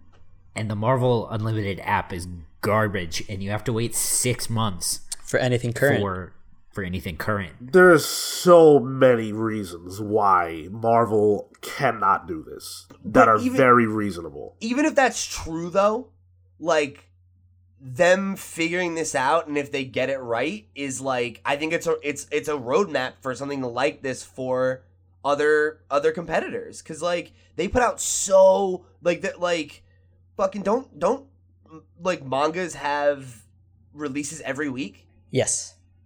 So like that's putting out, you know, essentially like full length comics every week in two languages. But it's also like I, I think manga is also a different format in in releases Yeah. and packaging in general, which it's way I think less pages, right? Like every it's less pages and it's more frequency of and because it's more frequency they can get collections a lot quicker but i don't know I, I, to, to sean's point I, I don't know if the way that the american s- system of comics sort of can cater to this uh, in terms of its like its speed but i think in terms of what it, the the rest of shonen jump can offer i think that that does like that makes sense um it's like and you almost can all mangas in black and white too, right? yeah which is also makes it cheaper because you don't need Sure. like like Quicker color to- production quicker to produce, easier to Yeah. digitize. Like that's all true. I've also heard that a lot of mangas produced by like one person, like like like if if it's a if it's a if it's a book, it'll be one guy is the creative team. it, it depends. Sometimes it's one team. A lot of the times it's um like teams, like full on. Like this person has pages one through two, two, th- and they all sit similar style, so it all meshes together. So they'll have like manga studios. Interesting. But to Sean's point, like I know, like for years and years and years, Toriyama was doing Dragon Ball every week alone. You know, except for Yeah. like his editor. So yeah, this is awesome news for anyone who is into this. Um, I think that one of the things that they mention is that this is a move to combat piracy, and uh, in the video, Hisashi specifically says that when he noticed that when they would release a free chapter, um, views would go way, way, way up, that they would skyrocket. Um, so this is a way of, of catering to what is obviously a very hungry market for this content, and I think that this is awesome for manga, and it's going to do a lot um, for manga. It's a little sad because Shonen Jump, the physical, is ending. Um, at least that's what I got out of this. I think I think they already transitioned over to digital a while ago. I feel like I remember Okay. him saying that in the thing. Like we made the jump from print to digital, and now we're going from digital to like all access or whatever. Like I remember him making Oh, that kind of. Wait, no, no, no, because because Shonen Jump still produces. Well, they still The- produce like yeah. a bunch of stuff. They have they have One Piece. They have like they still do the an- the the anime and Yeah, everything. so I don't know. I don't. I don't think that they're saying that they're gonna stop doing it. Then maybe he was just saying that the way that their business is being done is evolving because you can get it in more ways. Like Well, uh, my my uh, connection to Shonen Jump is actually through Yu Gi Oh. When I was younger, I played that, and in Shonen Jump, they used to give away a free card on occasion, like a Yep. special card, um, and that that is ending. That's that's no longer happening as a as a direct result of this. So uh, I took that to mean that the actual physical book is coming to an end. But maybe I'm maybe I'm wrong on that. Maybe it's that the magazine is ending because I know that there's like they do like the. At least I think right because I'm not really a manga guy either. I was under the impression that they had Shonen Jump, like the book that has multiple, like you know, like it's all of the things that they publish at once. But then you would also buy the volumes or the collections in physical prints if you wanted just I want all of One Piece or all of Dragon Ball or whatever, rather than I'm gonna get one installment of all of these things. You know what I mean? Yeah, um, I just I did just check, and um, weekly Shonen Jump issues will no longer be released. Uh, okay, yeah. So they'll probably still do volumes, but Like the monthly volumes, just be probably. digital. Okay. And this is coming out on the 17th. Yeah, right around the corner. Hell yeah. Holy shit! I'm gonna get it. Very cool. Yeah, I might check it out. Maybe this will be the way that I, I've been wanting to read the My Hero Academia manga. so maybe I'll give it a shot. Um, yeah, I think this is just a super cool move. Very innovative, and I'm really Duh, excited Listen, to see hey, how it plays uh, out. shut up, Pete. Phil, don't you shake your head. Two dollars a month? This is a goddamn gift. I'm- You're the idiot here. I'm shak- I'm shaking my head at Marco because he feels like he's got you all roped in now. He What? does. No. Hey man, No? I'm letting you guys explore. He explore. wants to start the manga pals. I'm on board. Anime amigos. See, this is what I feared. Okay, uh, so let's talk about something not so awesome. Uh, Lion Forge is a comics publisher that is on the rise. Uh, their name has definitely um, gotten a lot more cachet recently because they've got um, Gail Simone working with them and they're doing a lot of cool stuff over there. However, we do have to talk about the fact that they were recently hit by some layoffs. Um, so they laid off a dozen employees, which doesn't sound like a lot, um, but it is when you consider that they only employ 60 people. Oh wow. So, yeah, that's a that's a chunk. They plan to publish uh, 130 titles this year, which is uh, which is a lot. Um, but they are they are growing, and, and according to uh, according to them, this is a, a, a restructuring that they that they feel they need to do. Um, Jeremy Atkins is their publicist, and he said this is the only round of restru- of restructuring planned at the moment. Um, so you know, maybe uh, making room for for their future plans, I guess. I'd like to start by saying like hearts go out to all those affected. Like it's always sad to see people lose their jobs in these kinds of situations. Um, although sometimes they are necessary. Uh, hopefully they all land on their feet and find another similar gig as soon as possible. Um, but I think sometimes when you do see these layoffs, to to Sean's point, right, it's because the company needs to like free up revenue in in effort for like ramping up something or taking on a bigger project or something like that. So uh, hopefully this isn't a signifier of like trouble for the company and that it's more just an issue of like they grew too fast and they hired too many people too quickly, which is not good. Um, and you, you definitely don't want to see that, but it does happen. Uh, and hopefully it's not, you know, the sign of, of worse things to come. You, you never want to see people get laid off in general.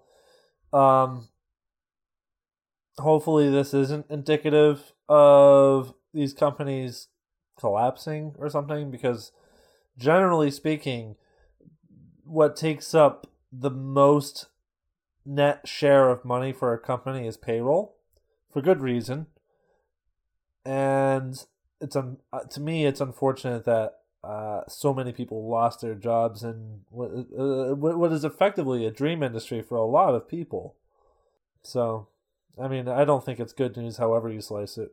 No, definitely not. Yeah, I- I think it's just hopefully not the sign of worse news.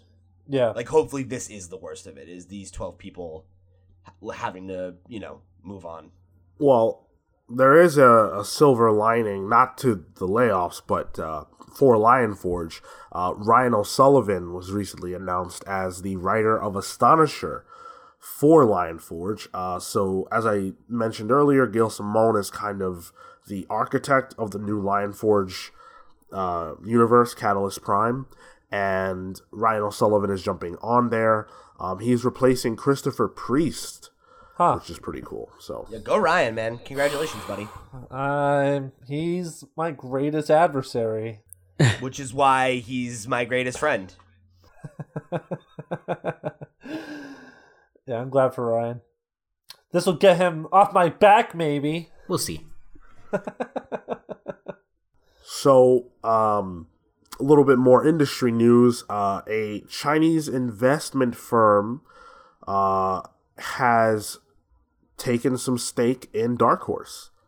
Um, so, Vanguard Visionary Associates, which is a Chinese media production company, um, has purchased uh, quite a bit of stake in Dark Horse. Um, it's about $20 million. So they're going to have uh, a lot of say so over there. The most money Dark Horse has ever had. Um, Stanley Cheung uh, is the, the, the, the spearhead man over at uh, Vanguard. And he's actually a former Disney executive, which is uh, kind of cool. Um, he was the chairman of the Walt Disney Company in Greater China. Huh. Wow. Yeah. That's high up in the company. Yeah. Uh, so uh, in a in a statement from uh, the Dark Horse CEO, or yeah, Dark Horse CEO and founder Mark Richardson, um, he talked a little bit about what this is. Um, and he said this is going to this. He said this will allow us to accelerate our growth and extend our reach worldwide. It will also present new opportunities for our employees as well as the talented content creators we work with. Something like this also happened with Valiant last summer. Yes, we talked about that. very similarly yeah um and i think in in conjunction with the Lion Forge news and um what i know of some stuff going on at titan um longtime listeners will know i i have a connection there and um that probably all is needs to be said about that. But there is a uh a sort of uh, Lion Forge esque um, situation happening there as well, where a lot of people are uh, being laid off and um, comics people are, are, are losing their jobs, and it seems like st- stuff might not be going so well. Um, so this kind of spurred up a, uh, a question for me: Is are these like investment firm uh, acquisitions is that the future of comics like Huh. Uh, I, I think that's an interesting question, and I I don't think it's going to be a one to one thing, because I think part of the reason that some of these I don't want to say smaller publishers, but more like middle of the road publishers are struggling. I think is because the market's getting more competitive. We're seeing a lot more pop up imprints or like sm- very small publishers that I think are taking more of the market share. You know, that like maybe like maybe there is just less business for Doctor Who comics or whatever because there are so many more like you have like your black masks and like, you know, publisher initiatives like, you know, Young Animal and stuff like that that are you know becoming more like giving people a broader range of American comics to read that aren't superhero books from Marvel and DC and maybe there is just less demand for some of those kinds of books. But I also think when it comes to the whole investment firm thing, we've seen this a lot in the world of video games as well, where there is a real problem with growing and then not growing enough. You know, like, because if you're a small, small, nimble publisher, you can maybe get away with only putting out a few books that are really successful and having a small number of employees and making profit because your overhead isn't very big. But then when you do hit a certain level, you need to keep growing or your growth becomes a liability because you have a lot of moving parts, a lot of employees' mouths to feed, a lot of projects, and, or what have you. And I think that rea- realistically, like, the most value from a comics publisher doesn't come from comics. It comes from IP. And if you're a company where your business is making you know, or where a, a significant portion of your business comes from adapted comics, I think you're in trouble. Because I, I don't necessarily think that those as a thing are like dead weight or something like that. Like I think there'll always be a market for a certain amount of books like that. But I think that the real value in your company comes from the original things that you own. Yeah, I think I think that's a good point. I think that's um, there, there's probably a lot of a lot of truth to that. Um, as for how this affects business, it's so hard to say. We don't know.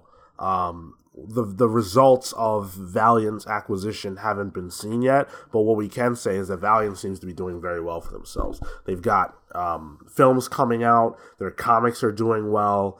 Um, we don't know if that's a result of the acquisition or or whatever, but um, that's good news. So, twenty million dollar investment into Dark Horse sounds great to me. As long as the creative people over there can continue to do creative things, I don't see a problem. Um, It's a lot. It's a lot of creative capital to be able to invest in your kind of properties because a lot of a lot of smaller companies or publishers don't have that kind of investment to be able to do what Valiant's doing. So I mean, at the very least, it does present an opportunity, but it's a matter of how that actually manifests itself. Yeah, like where where are those resources put and Bingo. Is there strings attached? Yeah, exactly. You know, because like I think um, just to bring it back real quick, and then I'm I'm done on this one. Uh, the the example of the video game stuff, like a really good example is like Riot Games and League of Legends, right? Like they were they were bought in their entirety by uh, a, a really big Chinese company that's called Tencent Entertainment, who owns a stake in many many video game companies in the West. But Tencent's business model with those companies is that if they're big enough that they're already succeeding on their own, they just leave them alone. You know, like there hasn't been a major like change in the product at all and it seems like Riot is acting independently but they have this mega corporation behind them just fueling them money and allowing them to push their live events bigger allowing them to like do hire more people and try new things and build new teams which that's perfect if you can get a company behind you that it's just like hey we want to just facilitate you to make more money and we get a cut that's a match made in heaven absolutely. Just before we leave this, for those of you who want more info on uh, what it is that Lion Forge is doing, go back to episode 91, where we sort of talk about Gail Simone and how she's architecting, uh, the architect for this larger superhero line. So, Wow, Marco. Episode 91? yeah, I went back. Nice. I like that. Real quick, just want to say congratulations to Brian K. Vaughan, who has signed a three year deal with Legendary Entertainment. Uh, this this deal signifies uh, his creator owned works coming to the big screen. Um, and uh, Nick Pepper, who is the president of their, you know, film and television division, um, had this to say. Through truly inspiring storytelling, Brian has created immersive, compelling worlds that are devoured by fans worldwide. We couldn't be more thrilled to work with Brian to bring his visions and extraordinary library of work to screen. Uh, so, very cool news. Obviously, Brian K. Vaughan has done a lot of work that has touched a lot of people, including, uh, I don't think I'm speaking out of, out of turn here to say everybody on this podcast.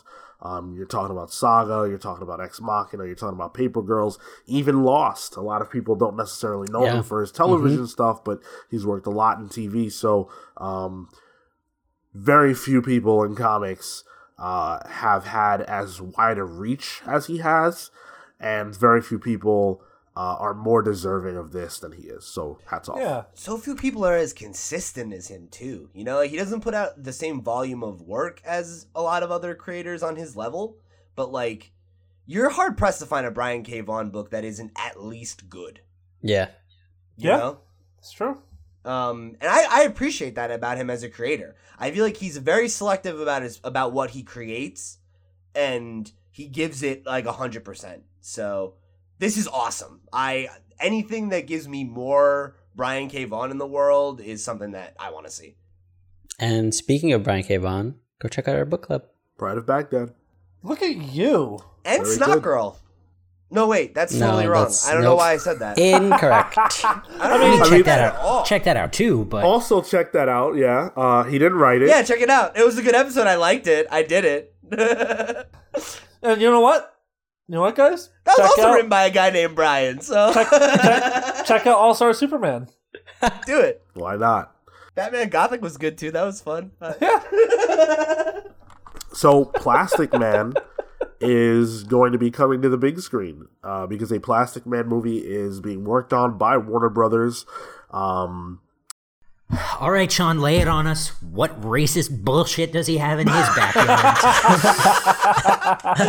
Plastic Man's dad is actually Hitler. So it's awkward. wow. Um, all right.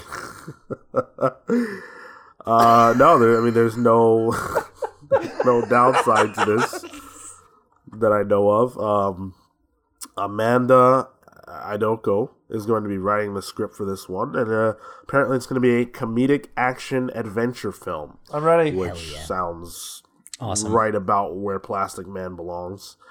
Do we have any idea what other stuff she's written? Is this like Yeah, um, she's done she's done little stuff. Uh, she was a staff writer on a show called The Mayor, which was an action or action ABC comedy. Um, and her first full feature feature film is uh is actually in production now. It's called Breaking News in Yuba County. So Oh, so okay. she's Wow. she's kind of an up and comer. What a Yeah. what a Cool, no, man. What, what a gig to land. yeah. I know, right? So very cool. I mean, hey man, like it's worked out before, right? We've had plenty of like young blood come in on something like this and and prove themselves. So, uh, yeah, I, this is cool. Like I, Plastic Man is a character that I'm surprised that DC doesn't leverage more, because I feel like he He's got a run right now. Gail Simone. Mm-hmm. right, just right. just ended. I I don't even I don't mean like necessarily. I, I mean like outside comics even, you know, because Like, like, I more feel like he's optics a- on him. Yeah, just because like I feel like he's a character that like could totally have the same kind of like. I feel like he's applicable in similar ways to a character like Deadpool, but like not like edgy, you know? Yeah. Because like he's got like the zany humor, like But actually funny. Yes, but actually funny. right, right, like that. I, I, I, I- I think that comparison is like it. It ends at like the way that Deadpool is utilized in like popular culture. You know, like not that they're really like they have way different tones, but I feel like the zany, wacky, like kind of like gaggy superhero. You know, like there, there's like I feel like there's a, a lot of appeal for something like that. So do you know who's a big fan of Plastic Man? Uh, Tom Kenny, uh, voice of SpongeBob SquarePants. Jesus Christ, I would And- fucking love that. They made a pilot for a cartoon on Cartoon Network, which you can find on YouTube. Actually, it's very good. Uh, and he does the voice of Plastic Man, and I'm pretty sure he did the voice of Plastic Man on Batman: Brave and the Bold. Uh, Oh, he is a really? huge fan of the character, and he's been a big proponent of trying to use Plastic Man in children's entertainment because let's be real here. Let's be yeah, let's be real here. Eel O'Brien is perfect for that. Uh, I don't I don't think Eel O'Brien is, but Plastic Man definitely is. It's the same guy. Uh, ben Schwartz has also uh, been tossing his name around to uh, play Plastic Man. Oh in, my uh, god! I would I- love a Ben Schwartz fronted Plastic Man movie. Are you fucking kidding me? that would fucking rule. That would be the best.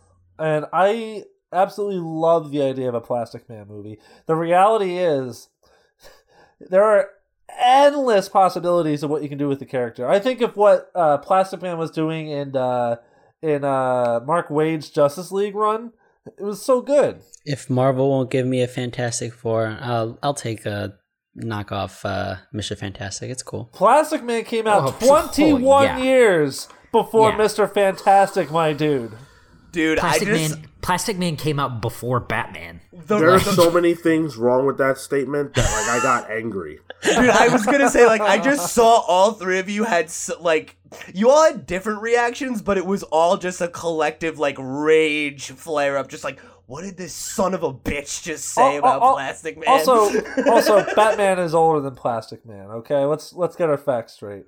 1939 versus 1941. Okay, all right, my mistake. Yeah, but Six. The six month difference there is that's yeah, two you're right. years. In- Cale's bad at math. in Is what he's trying to tell you. listen, Yes, time listen, moves the motherfucker, same was way in comics, Kale. That's true. That's true. But let's let's let's set aside the appetizer and get back to the main course. Marco, you little rabble rouser, you're a monster. Yeah, just just poking. All right. Well, um, no more poking.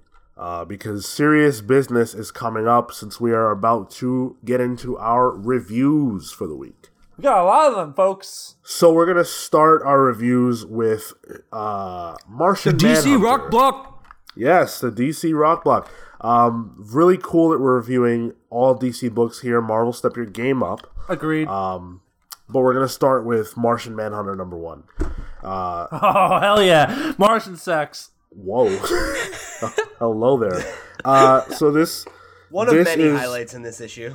this is the start of a 12 issue run uh, which is pretty cool in and of itself 12 issues is, is a good amount you know gives you room to breathe uh, and it's by steve orlando and riley rossmo uh, so uh, i'm actually really interested to hear what marco has to say here why don't you start it off Um, I want to start Nasty with pervert. I want to start with just um Rossmo. Like he's crushing. Um, Sean, Yep. I know we have we've had mixed feelings with him, but I think he's he's so tight here. Um, Yeah. it's it's not something that I've seen in his work before, and I think he's really grown. Um, so it's awesome to see that the way he's um like has those like the dotted inks and stuff. Like I love the aesthetic. Um, my The issue, paneling, dude. yeah, the paneling too is sick. Like Yeah. My one of my issues actually was the lettering. Um, it felt yeah. like right? Like it felt kind of weird against his art style. Like it wasn't i don't know like it was layered on It felt like it didn't match. yeah.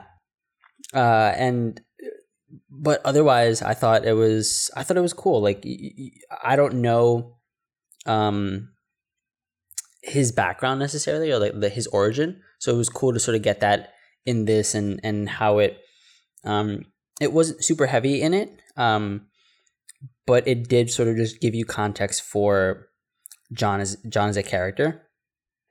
Um i i like this. Like this is this is up my alley. It's weird. It's off you know it's off the wall shit and um i'm i'm, I'm interested.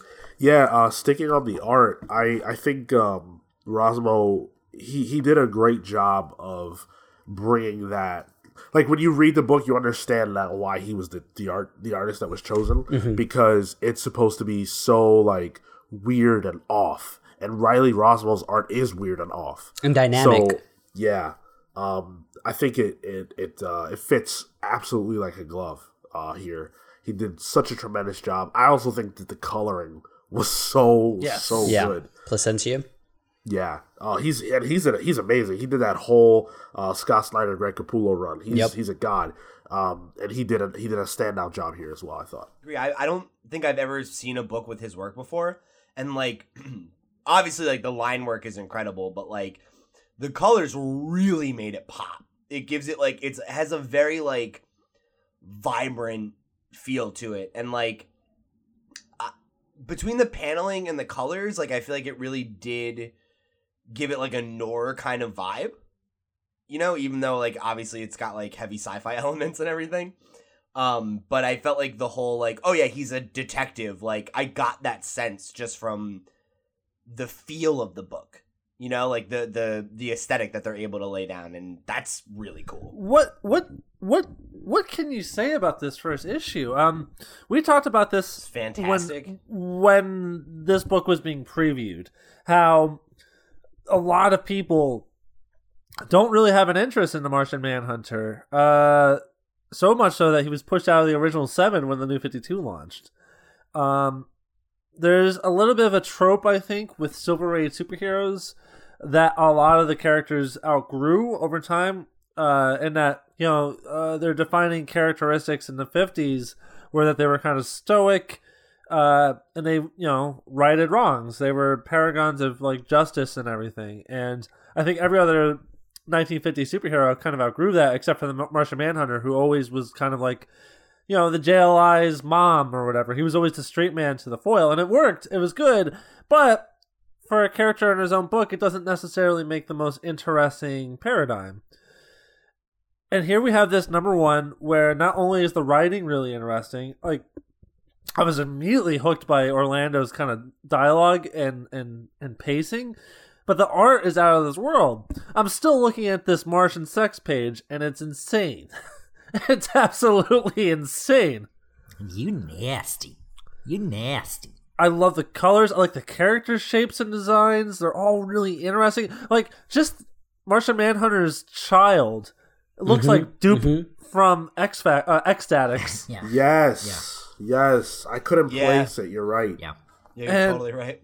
and it's just it's so unusual. I love it. And and there's another part where they're eating the family dinner and he transitions from being, you know, hard street cop John or Martian Manhunter or whatever, whatever his Martian name is, to being, you know, the stay the the dad at the dinner table. Oh yeah.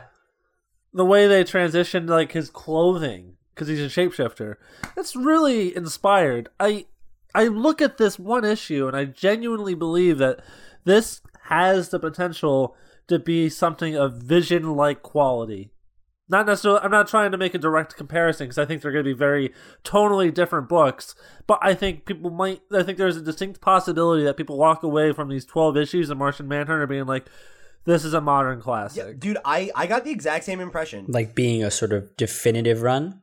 Yeah, yeah. Obviously, it's really soon. It's one twelfth of a run, but that that's my kind of first thought. Is like I, I see the potential. I hope so. Other than art, I don't think I was as high as you guys are on this one, but I'm definitely uh, definitely in for the ride because I'm ready for Martian Manhunter. I like Yeah. him, so it just really drew me in, man. Like I went in with really like no expectations, you know, because I don't have any relationship to Martian Manhunter and like not familiar with the creative team's work, you know, besides this. And um and like in a week that included what I thought was a great issue of Doomsday Clock, this was the book that I walked away like being the most high on, Wow. you know? And like for a first issue, like that's impressive. You Yeah. know, like it I I was really into it and uh, I was disappointed when it was over. Wow. All right. That- That's that's really high praise too. let's let's move on. Let's talk about Green Lantern number two. All right. Uh, so this one, uh, interesting reactions last time when we talked about uh, the first one. This is uh, Grant Morrison and Liam Sharp. Phil, why don't you talk about it? uh, this one. This one's a little more grounded, you know. Uh, it still has a lot of weird stuff. You still have the slavers of Dor, the F sharp Bell Corps, the Obsidian Depths, the Controller. Just a bunch of a lot of words that wouldn't make sense to I a think when Morrison writes, he just does like a Mad Libs game. He he take well, I mean, all this stuff exists. That's the thing. He's taking stuff from uh, Silver Age Green Lantern books, uh, or the bizarre domain of uh, uh, Rot La- uh, Rot Fat Lan, who uh, who is a Green Lantern of a different uh, light spectrum. Uh, but this one's more procedural. It, it, he's introduced to a new uh, sidekick named uh, uh, what was her name? Uh, Trilla Two, Trilla True, uh, and they capture a rich, a rich spoiled brat spider pirate, and they do a good cop bad cop procedural on her. And I like how uh, Hal Jordan is really knowledgeable on their culture, and is knows that like in their culture you feed them food and like they're more uh, agreeable in in addition to that, there's like the the weird biological aspect where she's complete repul- completely repulsed by humanoids to the point where it makes her want to throw up. It's like a, a special reaction. Um, this issue was really cool. I don't know. I really like the uh, the reintroduction of uh, Evil Star, uh, who's another classic Silver Age villain. There was the uh, scene where he explains where he got his name, and it's just kind of incongruent. I mean, like, well, evil's the opposite of green. No, it's not. and stars bright shine brighter than lanterns. and I was like, okay, I guess that part's true. Um, and I I noticed that Grant's uh fascination with cosmic vampires reared its head again, uh, which was a theme in Final Crisis. Uh, don't know what I don't know why Grant's so high on uh, on on evil Uh, vampires. Ba- Batman. Batman's uh, time travel bullshit too, isn't it? The Return of Bruce Wayne. That's right. I think I think they were in there too. Um, all in all, I uh, this I like this one felt the way I kind of likened it is in Geoff Johns' Green Lantern. He feels like Tom Cruise from Top Gun. You know, he's a he's a which is a, a completely valid interpretation of Hal Jordan. He's a you know act first, think later kind of you know fly fly boy that just you know flies by the seat of his pants kind of thing. Here, it feels more like Deckard from Blade Runner and that reflects in the tone because and, and, and the art because Liam Sharp crushes it here. New Oa is so detailed. I was sick. Yeah, Oh my! yeah, that spread is God. the coolest thing I've ever seen. I don't know what to say. It's it's another great issue. I don't know if uh, Deckard is the right comparison there. I think uh, I think you need to go more. I don't know, Lethal Weapon maybe. Huh? Hobbs, Um, I think his name his name is. Yeah, whatever Mel Gibson's character. I Riggs. think it's Hob- Riggs. but you know you're absolutely right in the in the police procedural comparison because this yeah this for me this issue was a lot more palatable than the, the first one. Um, i liked it a lot more. Um, It's more it grounded, felt it felt more focused. It felt uh, yeah more grounded. Exactly. As much as it can be. uh, the dialogue was on point. The you know the the events and the pacing were spot on. I love the volcano head guy. I so fucking I was cool. gonna bring so him up. Funny. His like his um the affectation of his speech, like I was cracking up at that. he, so the, my big takeaway from Martian Manhunter was Martian sex. My big takeaway from Green Lantern was Volcano Head. I um at least for the first maybe like uh, eight pages, I think it was sort of Grant being Grant and kind of being like a little out there, and then once it got more into the the new OS stuff, it it it, it got grounded. So for me coming in, I was a little it was pulling me out of the story because it was being like sort of he was throwing shit out like left field. I didn't know who was it Dark Star. Uh, Evil, Evil Star. Star. Evil Star. Um, and I was just trying to fit the pieces together, but they were all really kind of like loose until you get to the moment where it's a flashback, and then it's like, okay, fine, that contextualizes it a little bit more. Um, and I, I, I think for me, the biggest thing was the paneling. Going back to the page Oh. that uh, that Phil mentioned with New Oa, the the page right across from that is like insane. The way that they they walk in between sectors and in between the panels, and then to what Sean had mentioned with uh, or I think no, Phil, what Phil mentioned with the uh, the vampirism. There's that the three panels that are split up between the character itself uh, and like her um, her shoulder dressings and stuff. It's it's Yes. it's sick. Yes. I don't know what else to say. Uh, I, gu- I I guess I wanted to compliment the the character designs of um of uh what are they the the Black Stars at the end of the book who who looked like they were out of Adam Strange comics from the fifties with their disgusting hexagon eyes. they probably are Yeah, i thought i thought those were accordions mm, maybe I now I'm blanking Dorians. But either way, they're cool shit looking. They look like they should be in a Duck Dodgers cartoon. yeah I, I thought this issue was brilliant. I had a smile on my face the entire time, especially like the early wacky parts. Um, you either like that or you don't from Grant. I do. Love it. Um, I love I love when he rattles off weird ass names and like characters are just just crazy. Like a volcano head character in in any other book by any other writer, I'm like, what is this shit? But when Grant does it, I'm into it and I love it. And he's just he can just do that. He's a god. Um, I love this interpretation of Green Lantern. I love how there's nothing on this page, nothing on any of these pages that's not a reference or an actual thing from another Green Lantern book in the past. Yeah. Like when you pay attention and when you follow the character, or if you don't know and you go look it up and you find those things out, it adds so much more. That's why I feel like Grant books have a life beyond the page. That's what I loved so much about his Batman run, and he's doing it again. So how could I not be happy?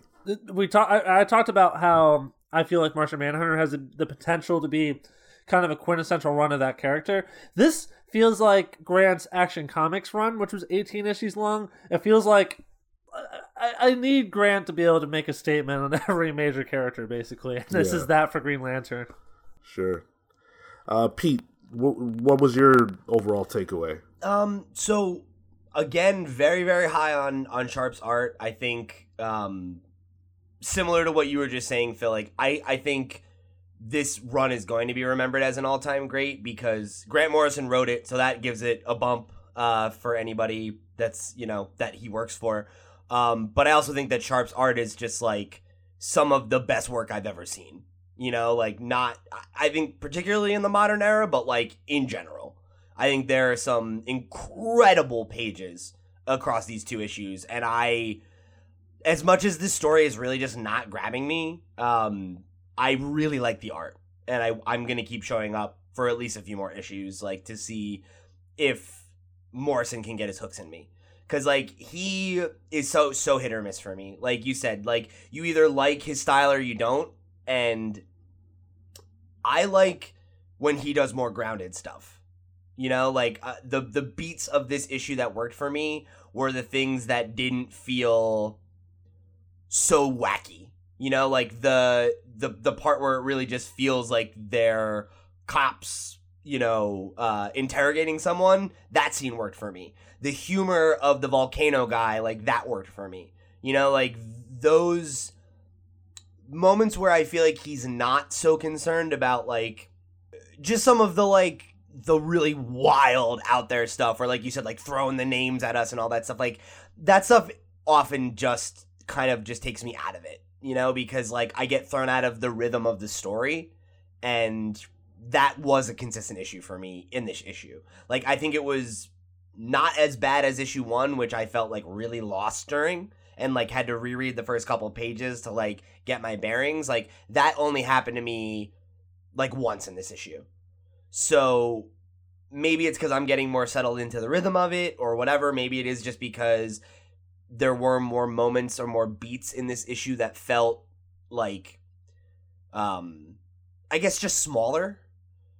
And I I'm interested and hopeful that I'll continue to feel more positive as the series progresses. Um, because excuse me, because right now narratively it's really just not working for me. Two things. One, the Earth got stolen at the end of the issue, and the next one is where he confronts God. I'm here for that shit. And t- and two, most importantly, can we just talk about how buff and burly the Volcano Man is? My dude is jacked He out of his goddamn Magnamind. Green Lantern's been a lot of fun. We'll, uh, you know, we'll keep following that one. Uh, let's talk about Shazam. Shazam was fun, and Shazam was very, uh, very interesting. So that's that's Geoff Johns uh, making his return to the character. Uh, and on this one, he's joined by was it Dave Eaglesham, right? Dale. Dale, sorry. Eaglesham, yeah. Yep. Cale, you want to talk about this? You want to set it off? Yeah, sure. Um, I I really enjoyed this. I think um, it feels to me like they're gonna try, just based on the events of of this issue and sort of where it ends, they're gonna try and maybe set up the Shazam world, um, similar to Thor and the the Nine Realms, um, which I think is a really interesting take on on uh, on on Shazam. I think um, it's something that has been done before and and um, you know could be really really interesting. Uh, Shazam doesn't have a lot of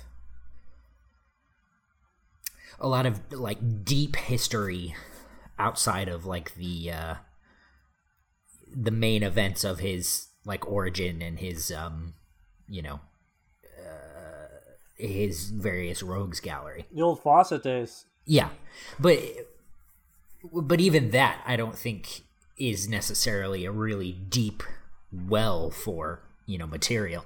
Yeah, uh, I think like what you were saying about like mythos, be- right? Because like a lot of the Fawcett books, there's a lot of like, there's a lot that was established there, but there are a lot of issues or like arcs that are just like, oh, like Shazam like saves a puppy or whatever, or like you know he goes to the circus and zany shit happens. Like there's a lot more like slice of life goofiness in some of those books. I I am really interested to see where this uh, this series progresses. Um, I wasn't a big fan of the New Fifty Two um, rendition of the character. Um, so I think I think once Johns uh, and Eaglesham get past the uh, the uh, uh, uh, the exposition here, I think uh, I think we'll get to see some really really cool stuff. I, I really liked uh, Gary Frank and John's uh, new 52 Shazam. I'm surprised you were so, so lukewarm on it. I like it. Too. I I don't like Billy as a hooligan. I Huh. think that sort of betrays the um what the wizard saw. You know. Yeah. I think for me, for me, the the the original interpretation where you know uh, Billy was seen by the wizard and chosen specifically uh, because of his you know his heart and his and his good nature. Um, and not that's not to say that that's not what's going on, but you know the fact that his outside reflected that as well as his inside as you know as a as a child. All right, all right. I, I, I, I, well, I think we're gonna do a book club on that for the movie, so we'll, we'll I'll put a pin in that. But, uh, I really like this issue a lot. I think John's on Captain Marvel's is a damn no brainer. Um, in the way that Martian Sex was the standout for Martian Manhunter, and in a way that Volcano Head was the standout for me in Green Lantern. For me, the standout here is that the Museum of the American Revolution did not exactly look like what it looks like in Philadelphia. Thank you very much. I was gonna say, yeah, the the standout is that it takes place in Philadelphia. Like when they're like, "Oh, it's Philly's hottest new superhero team," I was like, "All right, let's fucking Oh. go." I was super into that actually. How how long until we get the gritty cameo? That's the real question. Hell yeah.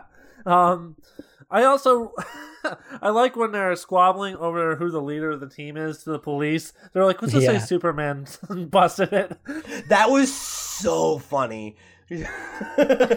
dude i i love the captain the marvel family Oh, they were so fun in this issue.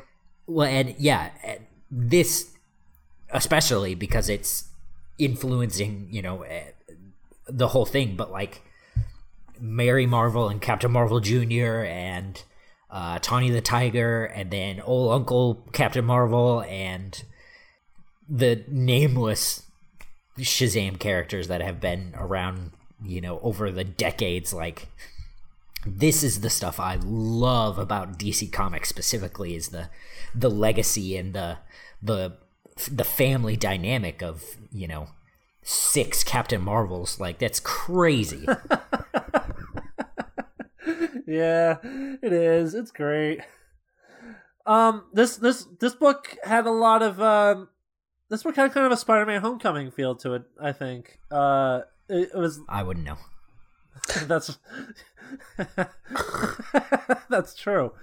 Uh, it, it feels really it feels really bouncy. It feels like this is an issue I would totally give to like a a kid to read.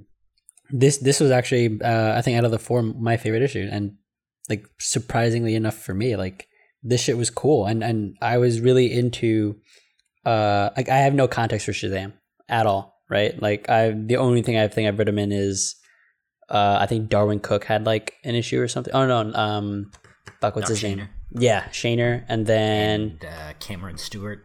hmm Like, I, so this was a really cool introduction, uh, and I've always heard of sort of the the Marvel family, but I again have no context. So this was my first introduction to just everything, and I liked how they sort of started out where they're already friends and they sort of get through the the I would assume the development of them having different um, uh, personalities and there being friction. I like that they're already friends, and this is very much feels like f- would be friends superheroes just kicking ass and having a good time doing it. And the way that they explore magic in this as well uh, really intrigued me. Um, so I'm, uh, I'm, I'm, I'm really excited for this book. This was not quite what I expected. I thought we would spend more time with uh, Shazam alone, and I didn't. I didn't think that the Marvel family would would play such a big role. Um, but I'm actually glad they did. Once I got past that, I was I was strapped in. Um, this book had a lot of really great moments. Uh, I thought one of the one of the fun ones was when they asked him, they asked uh, uh, Shazam, "Who are you?" And he said, "Oh, I'm having trouble saying my name lately," which is a shot at you know the the Captain Marvel thing that there's two of them that you know Marvel has their Captain Marvel, um, and, and all those Or like issues. when Captain Marvel Jr. made the thing where he's like, I just want it to be something I can say. What about Captain Mar? And then someone just cuts him Yeah. off. Like, yeah, I love good it. sense of humor. Um, I thought the this was another book where the color was extremely Yeah. good. vibrant. Mike Atiyeh did a did a phenomenal job here, uh, and I think you have to when you're working with uh, Shazam. You have to have really great colors because his suit, eh, like just the thunderbolt in the middle and how cool that looks, and like I love that the red really stands out, and I thought they all looked great, um, and and you need that. So um, that that was done phenomenally. The story also uh, really good, simple stuff. You know, Johns just just establishing a, a mood and tone for this book, and I think he did a great job. The uh, the backstory, the the story Mary, I also thought was really good. Yeah, I thought that was really good. I thought the art was on that was really sharp too. That was a different team. That was uh that was uh Mayo Sen Naito on yeah, the like art there. that uh that opening like scene of like Mary running away from home. Like I thought that was so good. Like that moment of her like thinking about going back and then having like her decision reaffirmed for her was like just really well executed. Yeah, absolutely. Uh, so let's move on To the main event. Yep. Get to the main event. We got Doomsday Clock number eight. Uh, now, this is obviously a book that we here at the Comics Pals have been waiting for with bated breath. Uh, if we had to hold our breaths any longer, we would have died because it's been a while since uh, issue seven. But uh, for me, this was more than worth the wait.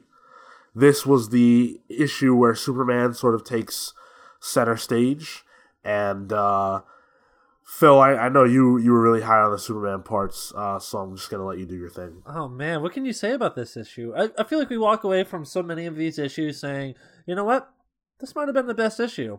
I know, I know. I feel like it's everyone.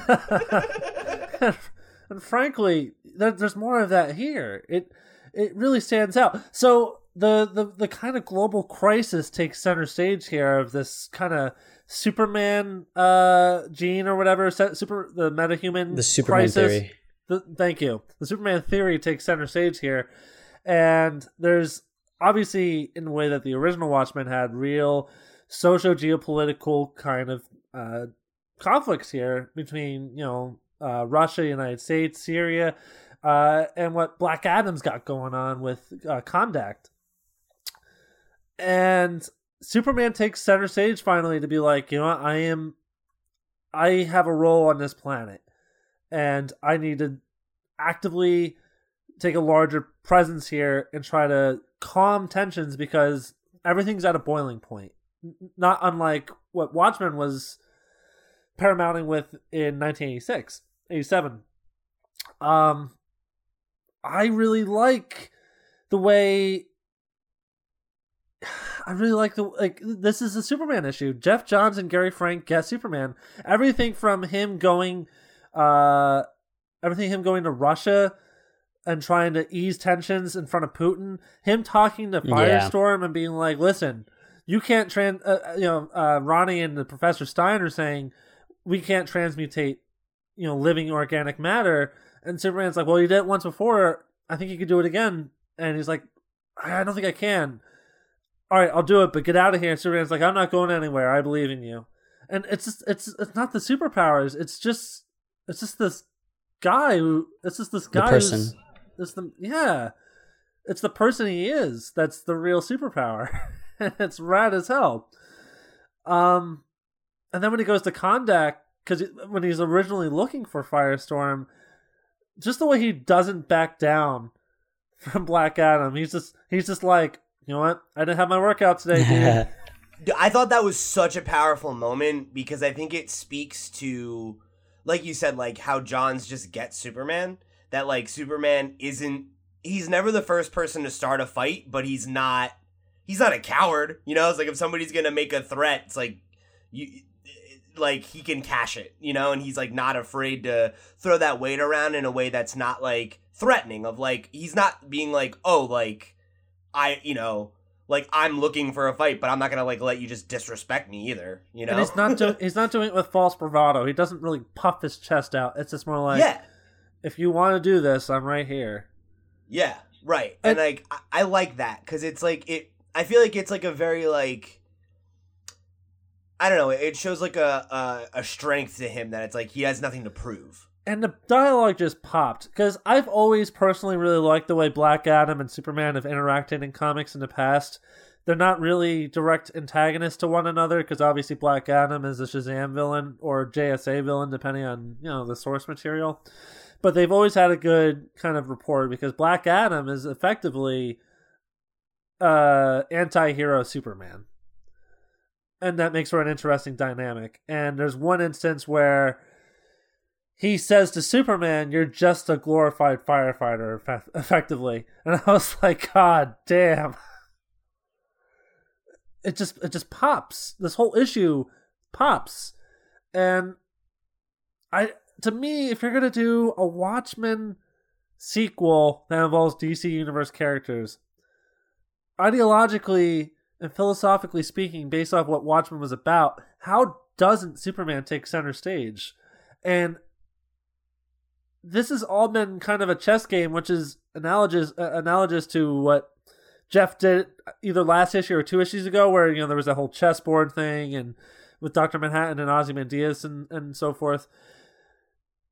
That this is the next logical step, and the end where Superman isn't able to keep everything together because people are irrational and do dumb things where you have the Russian metahumans fighting Firestorm and Superman effectively, which looks terrible on television because you know at the very end everything is like trust lost in Superman or whatever, all these different newspaper headlines. The very end is when you find out it's not Firestorm, and it's so awesome. Yeah. This this issue uh shocked me. And I just didn't I wasn't ready for this and I wasn't I wasn't prepared. The moment where you notice you feel like Firestorm is losing control the first time and then all of the the Russian citizens that are surrounding him are frozen. That was a that was a, a, a civil war moment for me. That was yeah, that felt like when Penance that- blew up the neighborhood. Yeah, that was the speedball. Speedball, But, right? He became um, Penance. Yeah, uh, that was that, and that was a bombshell in 2006. Um, but it happened in the first issue. It was the it was the the the establishing Right. moment. Um, The inciting this incident. is yeah, this is eight issues deep, and I thought this is just going to be another another issue, kind of you know getting deeper into the plot, and this was something else. You know, it it, it sort of curved where I didn't think it would. Um, I don't care about Firestorm. I don't have a relationship to that character. Now I do. Um, and he's been in the background of this series throughout the entire thing. Right. Yeah. He just took center stage, you know? And if you know anything about Firestorm, uh, well, even if you don't, they make it very clear here he's a kid. You know, he looks like an adult, but he's a kid. He's- he's and he got overwhelmed. 20s. Yeah. Uh, is he at, at this time? Because I think he starts as a high school student, right? I thought he was a college student. Okay. Cool. Either way, he's a kid. And he's in over his head and things go way wrong. Um, but we learn that it's not him. He's not the he's not the the, the problem. Um, and there's something else going on. I remember when he turns everyone into glass. I'm thinking like Firestorm. Firestorm can't do that to people. Like he's never been able to transmutate living organisms before. I was like, that's really weird. And they make a point of it later where Ronnie's like, I don't know how to do that. And the what? And then the final reveal. What does that Yep. mean? I don't know, man. There were a few things uh, that caused me to ask that question, and then I realized that eight issues in, we don't know what's happening here. My Yeah. okay, so this is my thought. Throughout the issue, you're constantly told. There's a moment where Superman flies from Metropolis to Russia to Moscow, and these people in neighboring building windows said Superman will solve this. In the, in the essence that he's the only metahuman that we can trust. And Putin even says like this is the one superhero that transcends borders. We can rely on Superman because he's not American. He's you know he's the he's the hero of the world. But after everything that happens with Firestorm, all those newspapers, like I had mentioned previously, start saying things like, um, hold on, it says trust shattered, or Superman takes a stand for the wrong side. Metahuman Moscow massacre. Like all these newspapers just lambasting Superman, which I think is kind of reflective of our culture, where it's like very quick knee jerk reactions to events that happen, regardless of what the event is. And I wonder if that's Doctor Manhattan's point here. Uh, yeah, I'm, I'm gonna I'm gonna let someone else get a word in edgewise before I respond to that, but I think you're onto something. So, I so uh, I had understood it as even though he can't transmute people or organic matter, it's like something new that's developing with him, and he's obviously getting played by Ozymandias, like in that first page, um, where he's in the what I'm assuming he's in the Oval Office and he has like a file. Um, so like he's behind Right. that, but then I I know the the last bit and like uh, is is Manhattan. My thought there is Manhattan's whole jam is working with glass. He had that whole glass palace in Watchmen. Oh, that's a good point. Oh, Okay. yeah. There's a lot of connection with uh, making glass out of sand and Okay. and all that. So uh, that all that all makes sense to me. Yeah. Damn, and that should have been even, a tip even that final panel, like it, it very much gives you the impression that like, yeah, okay, it's Manhattan and like the alternate cover is is, you know, the two of them being pit against each other. Like, you know, I think I'm just questioning what Ozzy's connection is to it. Well, That's that's in in the panel where he says yes, he's got a machine gun and a helmet and the goggles and the suit. I'm wondering if he was this background guy um who's about to fire at uh the firestorm and the little kid. Cuz right, clearly uh the guy in the foreground is uh, a per- a person of color. The background guy is a, a white guy. wait, wait, wait, wait, no, no, no, no, no. This, this- this is my question. Firestorm is Doctor Manhattan. Batman says as such. That's not Firestorm. What? My question is, why is he Firestorm, and what is his motive? No, that's not what that's not what he's saying. Yeah, the energy. He's saying the energy the energy Oh, explosion yeah, is yeah. not. He, he says yeah. it's not Firestorm, not that's not Firestorm. Oh shit! like it's okay. definitely the actual firestorm it's just that the explosion uh, and the initial glassification uh, were not him I understand now. Okay. I like uh, I, I like that Superman tries to make a stance and it sort of falls. It, it, it all just falls apart. I, I I like the the quick pace sort of turn of events and the way that they they're able to build up like that just momentum all the way through and then everything just collapses and that's such a fucking good like good moment across. like it, it it escalates so quickly like it goes from him just like he is giving a speech and then all of a sudden it's like oh my god like we're all fighting and there's bullets and the you know like superman's flipping a tank It's tragic just like I love it. you you just see the whole thing unravel so quickly and it feels like the panic is like very palpable You know, that it's like all of a sudden it's chaos and like Superman and Firestorm both know that these people can be saved and they see them getting killed and they're like, no, stop, stop, you know, and like it, it just gets, it, it, like you said, it's just like a tragedy. Like it, it is just all comes down to like miscommunication and like it, it it's, it sucks.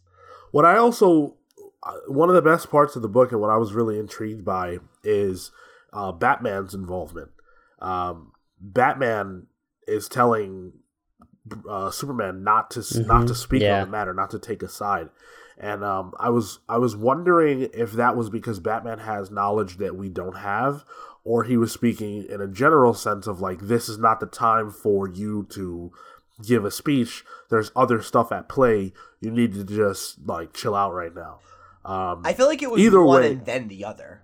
Like I feel like his initial reaching out to him is like you can't pick a side, like you need to remain neutral, like whatever. And then he is like putting the pieces together like as the situation's escalating.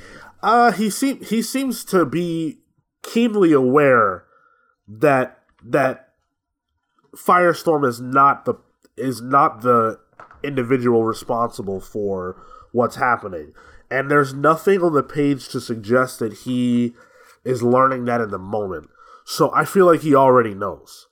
I think so too. Okay. Um which I love because there is a there is a gap in our knowledge, right? Uh issue 7 doesn't lead cleanly into this. So there's something that happened that we don't know. You know what else is interesting actually that might that might feed into what you're saying there about Batman, Sean, is that he's on his way to Russia. Mm-hmm. Yes. When it happens, because he gets caught in the explosion. Right. So he was clearly going there to intervene for some reason. So yeah. like, yeah, he, he must. Something. He must have the knowledge. Well, he keep in mind that man saw Doctor Manhattan, so he already knows that he exists.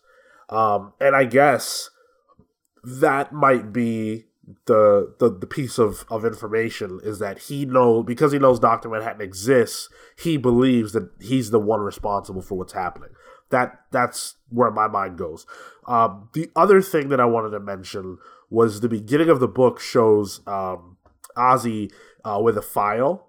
Uh, I I actually read that as he sent Lois Lane the documents about the Justice oh. Society. Oh yeah, no, that totally makes sense. That's what I was thinking too. Actually, uh, I wonder how that's gonna. That that's another kind of loose end they've been threading for five or six issues here. Yeah, right. It's like what's like what is the like involvement of the JSA? I guess this this is this is this is leading to the climax though because the the book is called Doomsday Clock and everything is being dialed up more in the same way the original Watchmen, like the clock gets closer to midnight. That's that's what's happening here. Right. Yeah. Well, we only have four issues left. Yeah. Regarding the JSA, real quick, um, I'm pretty sure the implication is that. Well, I don't think it's. I don't think it's an implication anymore. I think it's a. It's a fact.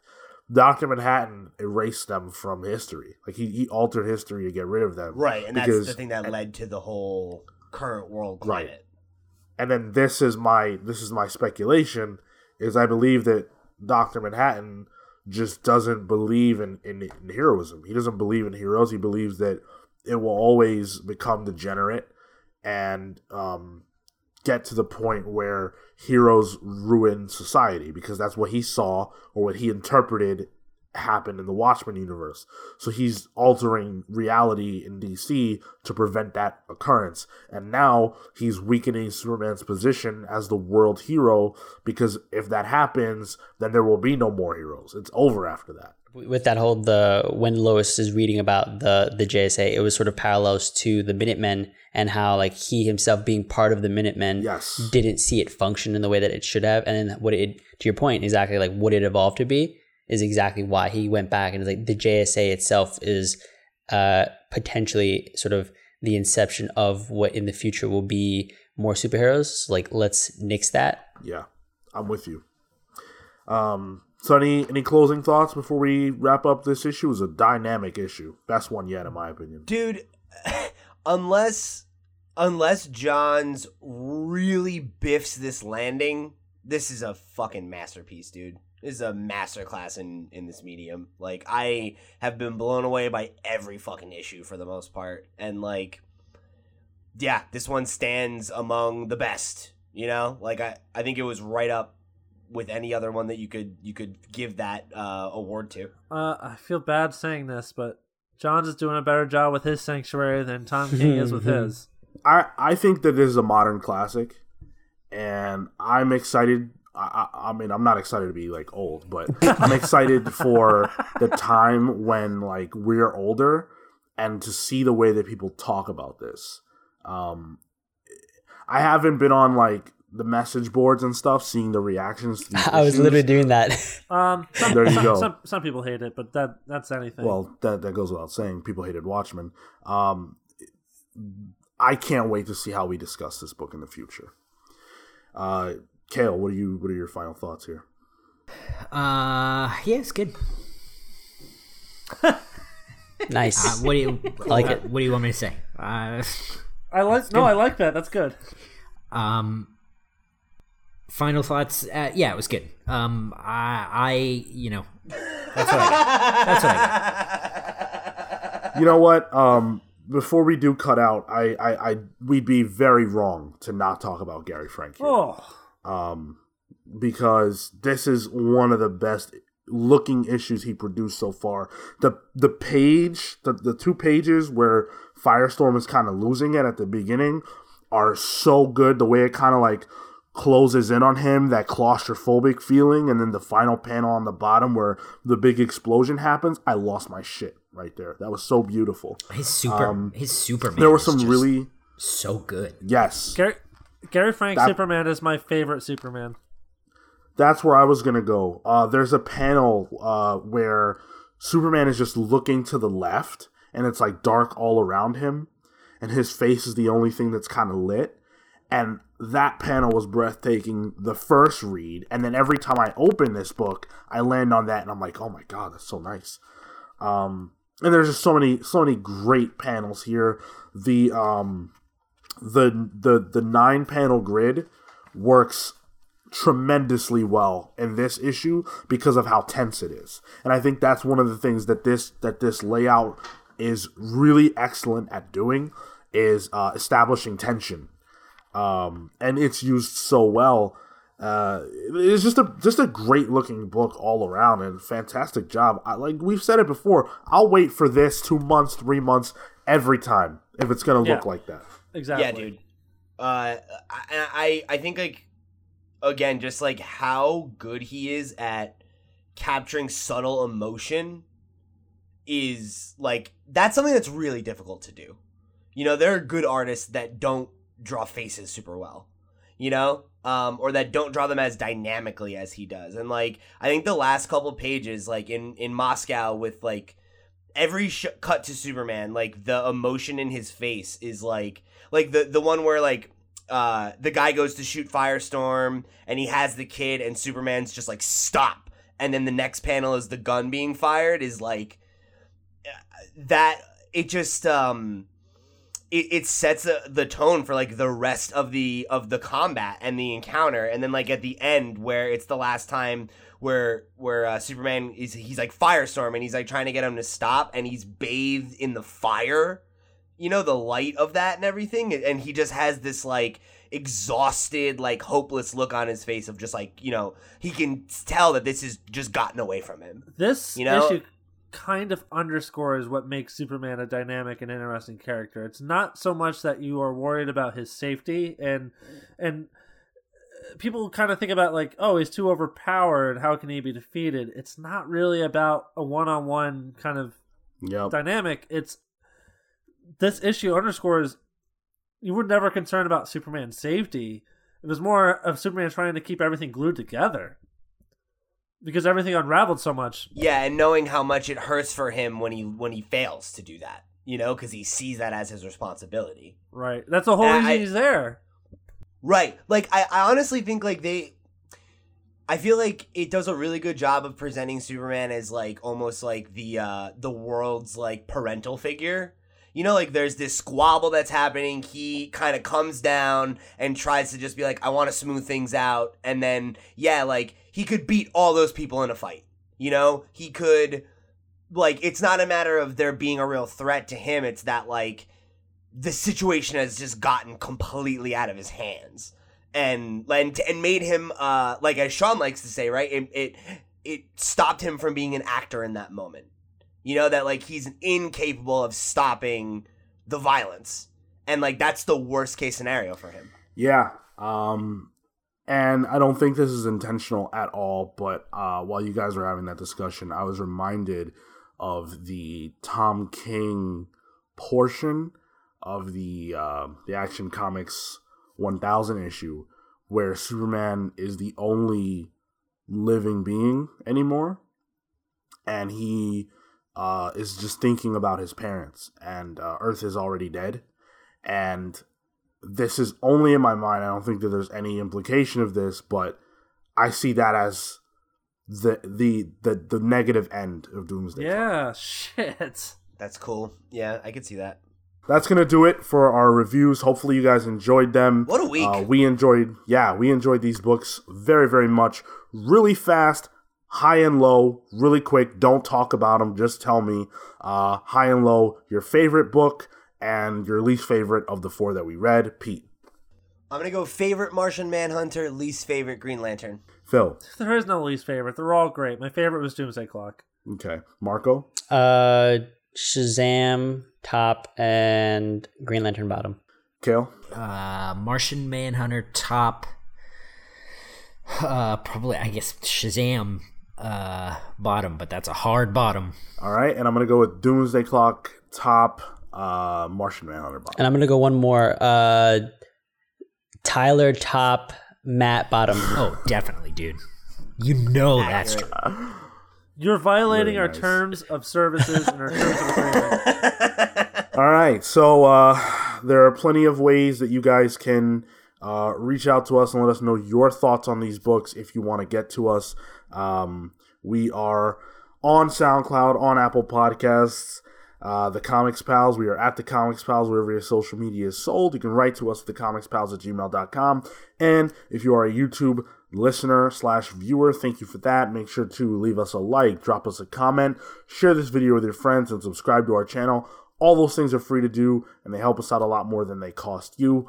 Um, be sure to hit up our book clubs. We've got Pride of Baghdad out right now. Uh, we've got Aquaman on the way and Klaus on the way, two for December. So make sure that you guys check those out. Um, let's do some plugs. Pete. Thank you guys so much for joining us here for another episode of the Comics Pals. It's very good to be back. Uh, if you guys want to connect with me, I'm at loud underscore Pete on Twitter and Instagram. You can talk to me about um, any of the books we read this week. I'd definitely like to talk about them. Um, some great news this week, and uh, yeah, I'm I'm eager to discuss any of this stuff at, at greater length. So please come connect with me. If you want to get some more content from me, you can uh, catch me and Sean on the Video Game Pals, which posts uh, the day after the Comics Pals on all of uh, our podcast platforms. And uh, we're to have a, sh- a really packed show this week on that show as well. Uh, between the Game Awards, the Kind of Funny Game Showcase, uh, there's a ton of news, so it's to be a good time. Come join us. Uh, we'd, we'd love to have you. And then you can catch me on our Let's Play show, Pals Play with Thompson. And uh, you can also find my work over on lootpots.com, where I'm a contributor and the host of their weekly Nintendo podcast, The Potscast. Uh, so go tune in there. I've got some uh, some articles up this week around some of the big Nintendo announcements from the Game Awards, uh, and there'll probably be a lot more uh, Smash talk and stuff like that on the way. So uh, c- come tune in. Cale. You can find my stuff on Comixology at Panels Publishing, uh, also on sellfy.com slash panels publishing. Um, you can find me on Twitter and Instagram at Toto Into. That's T O T O I N T O W. Uh, please come tell me what uh, where to start with Shonen Jump. I am pumped to get that app and get started. My Hero Academia. Anywhere but there. Fuck What, you. Dragon Ball. All right. Marco. Uh, you can find me at Mr. Marco Animoto on Instagram and Twitter. I also recently read Mouse Guard, and that was dope. Uh, I'm gonna get the rest of the series and for anyone interested, I'm up to talk about it because it was really cool stuff. Phil? You can find me on the social media platforms at Cyborg Bebop. Hey, message me about Smash because that shit is cool. Also, I just I've been watching a lot of Dragon Ball Super. I'd like to talk about that with people because no one else I know is watching Dragon Ball Super. Um, also, Marvel Ultimate Alliance three. That shit looks like fire. Uh, finally, I'd like to plug Volcano Head and Martian Sex. Popcorn Sean. If you plug him, he might explode. You beat me there, my dude. I love you, Marco. my dude slaps. And uh, as for me, I am.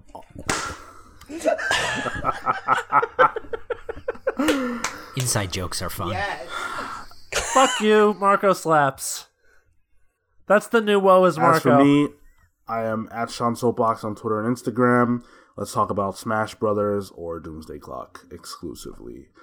And with that, we're the Comics Pals signing off. Take care, guys. See you next week. The urge to save humanity is always a false front for the urge to rule.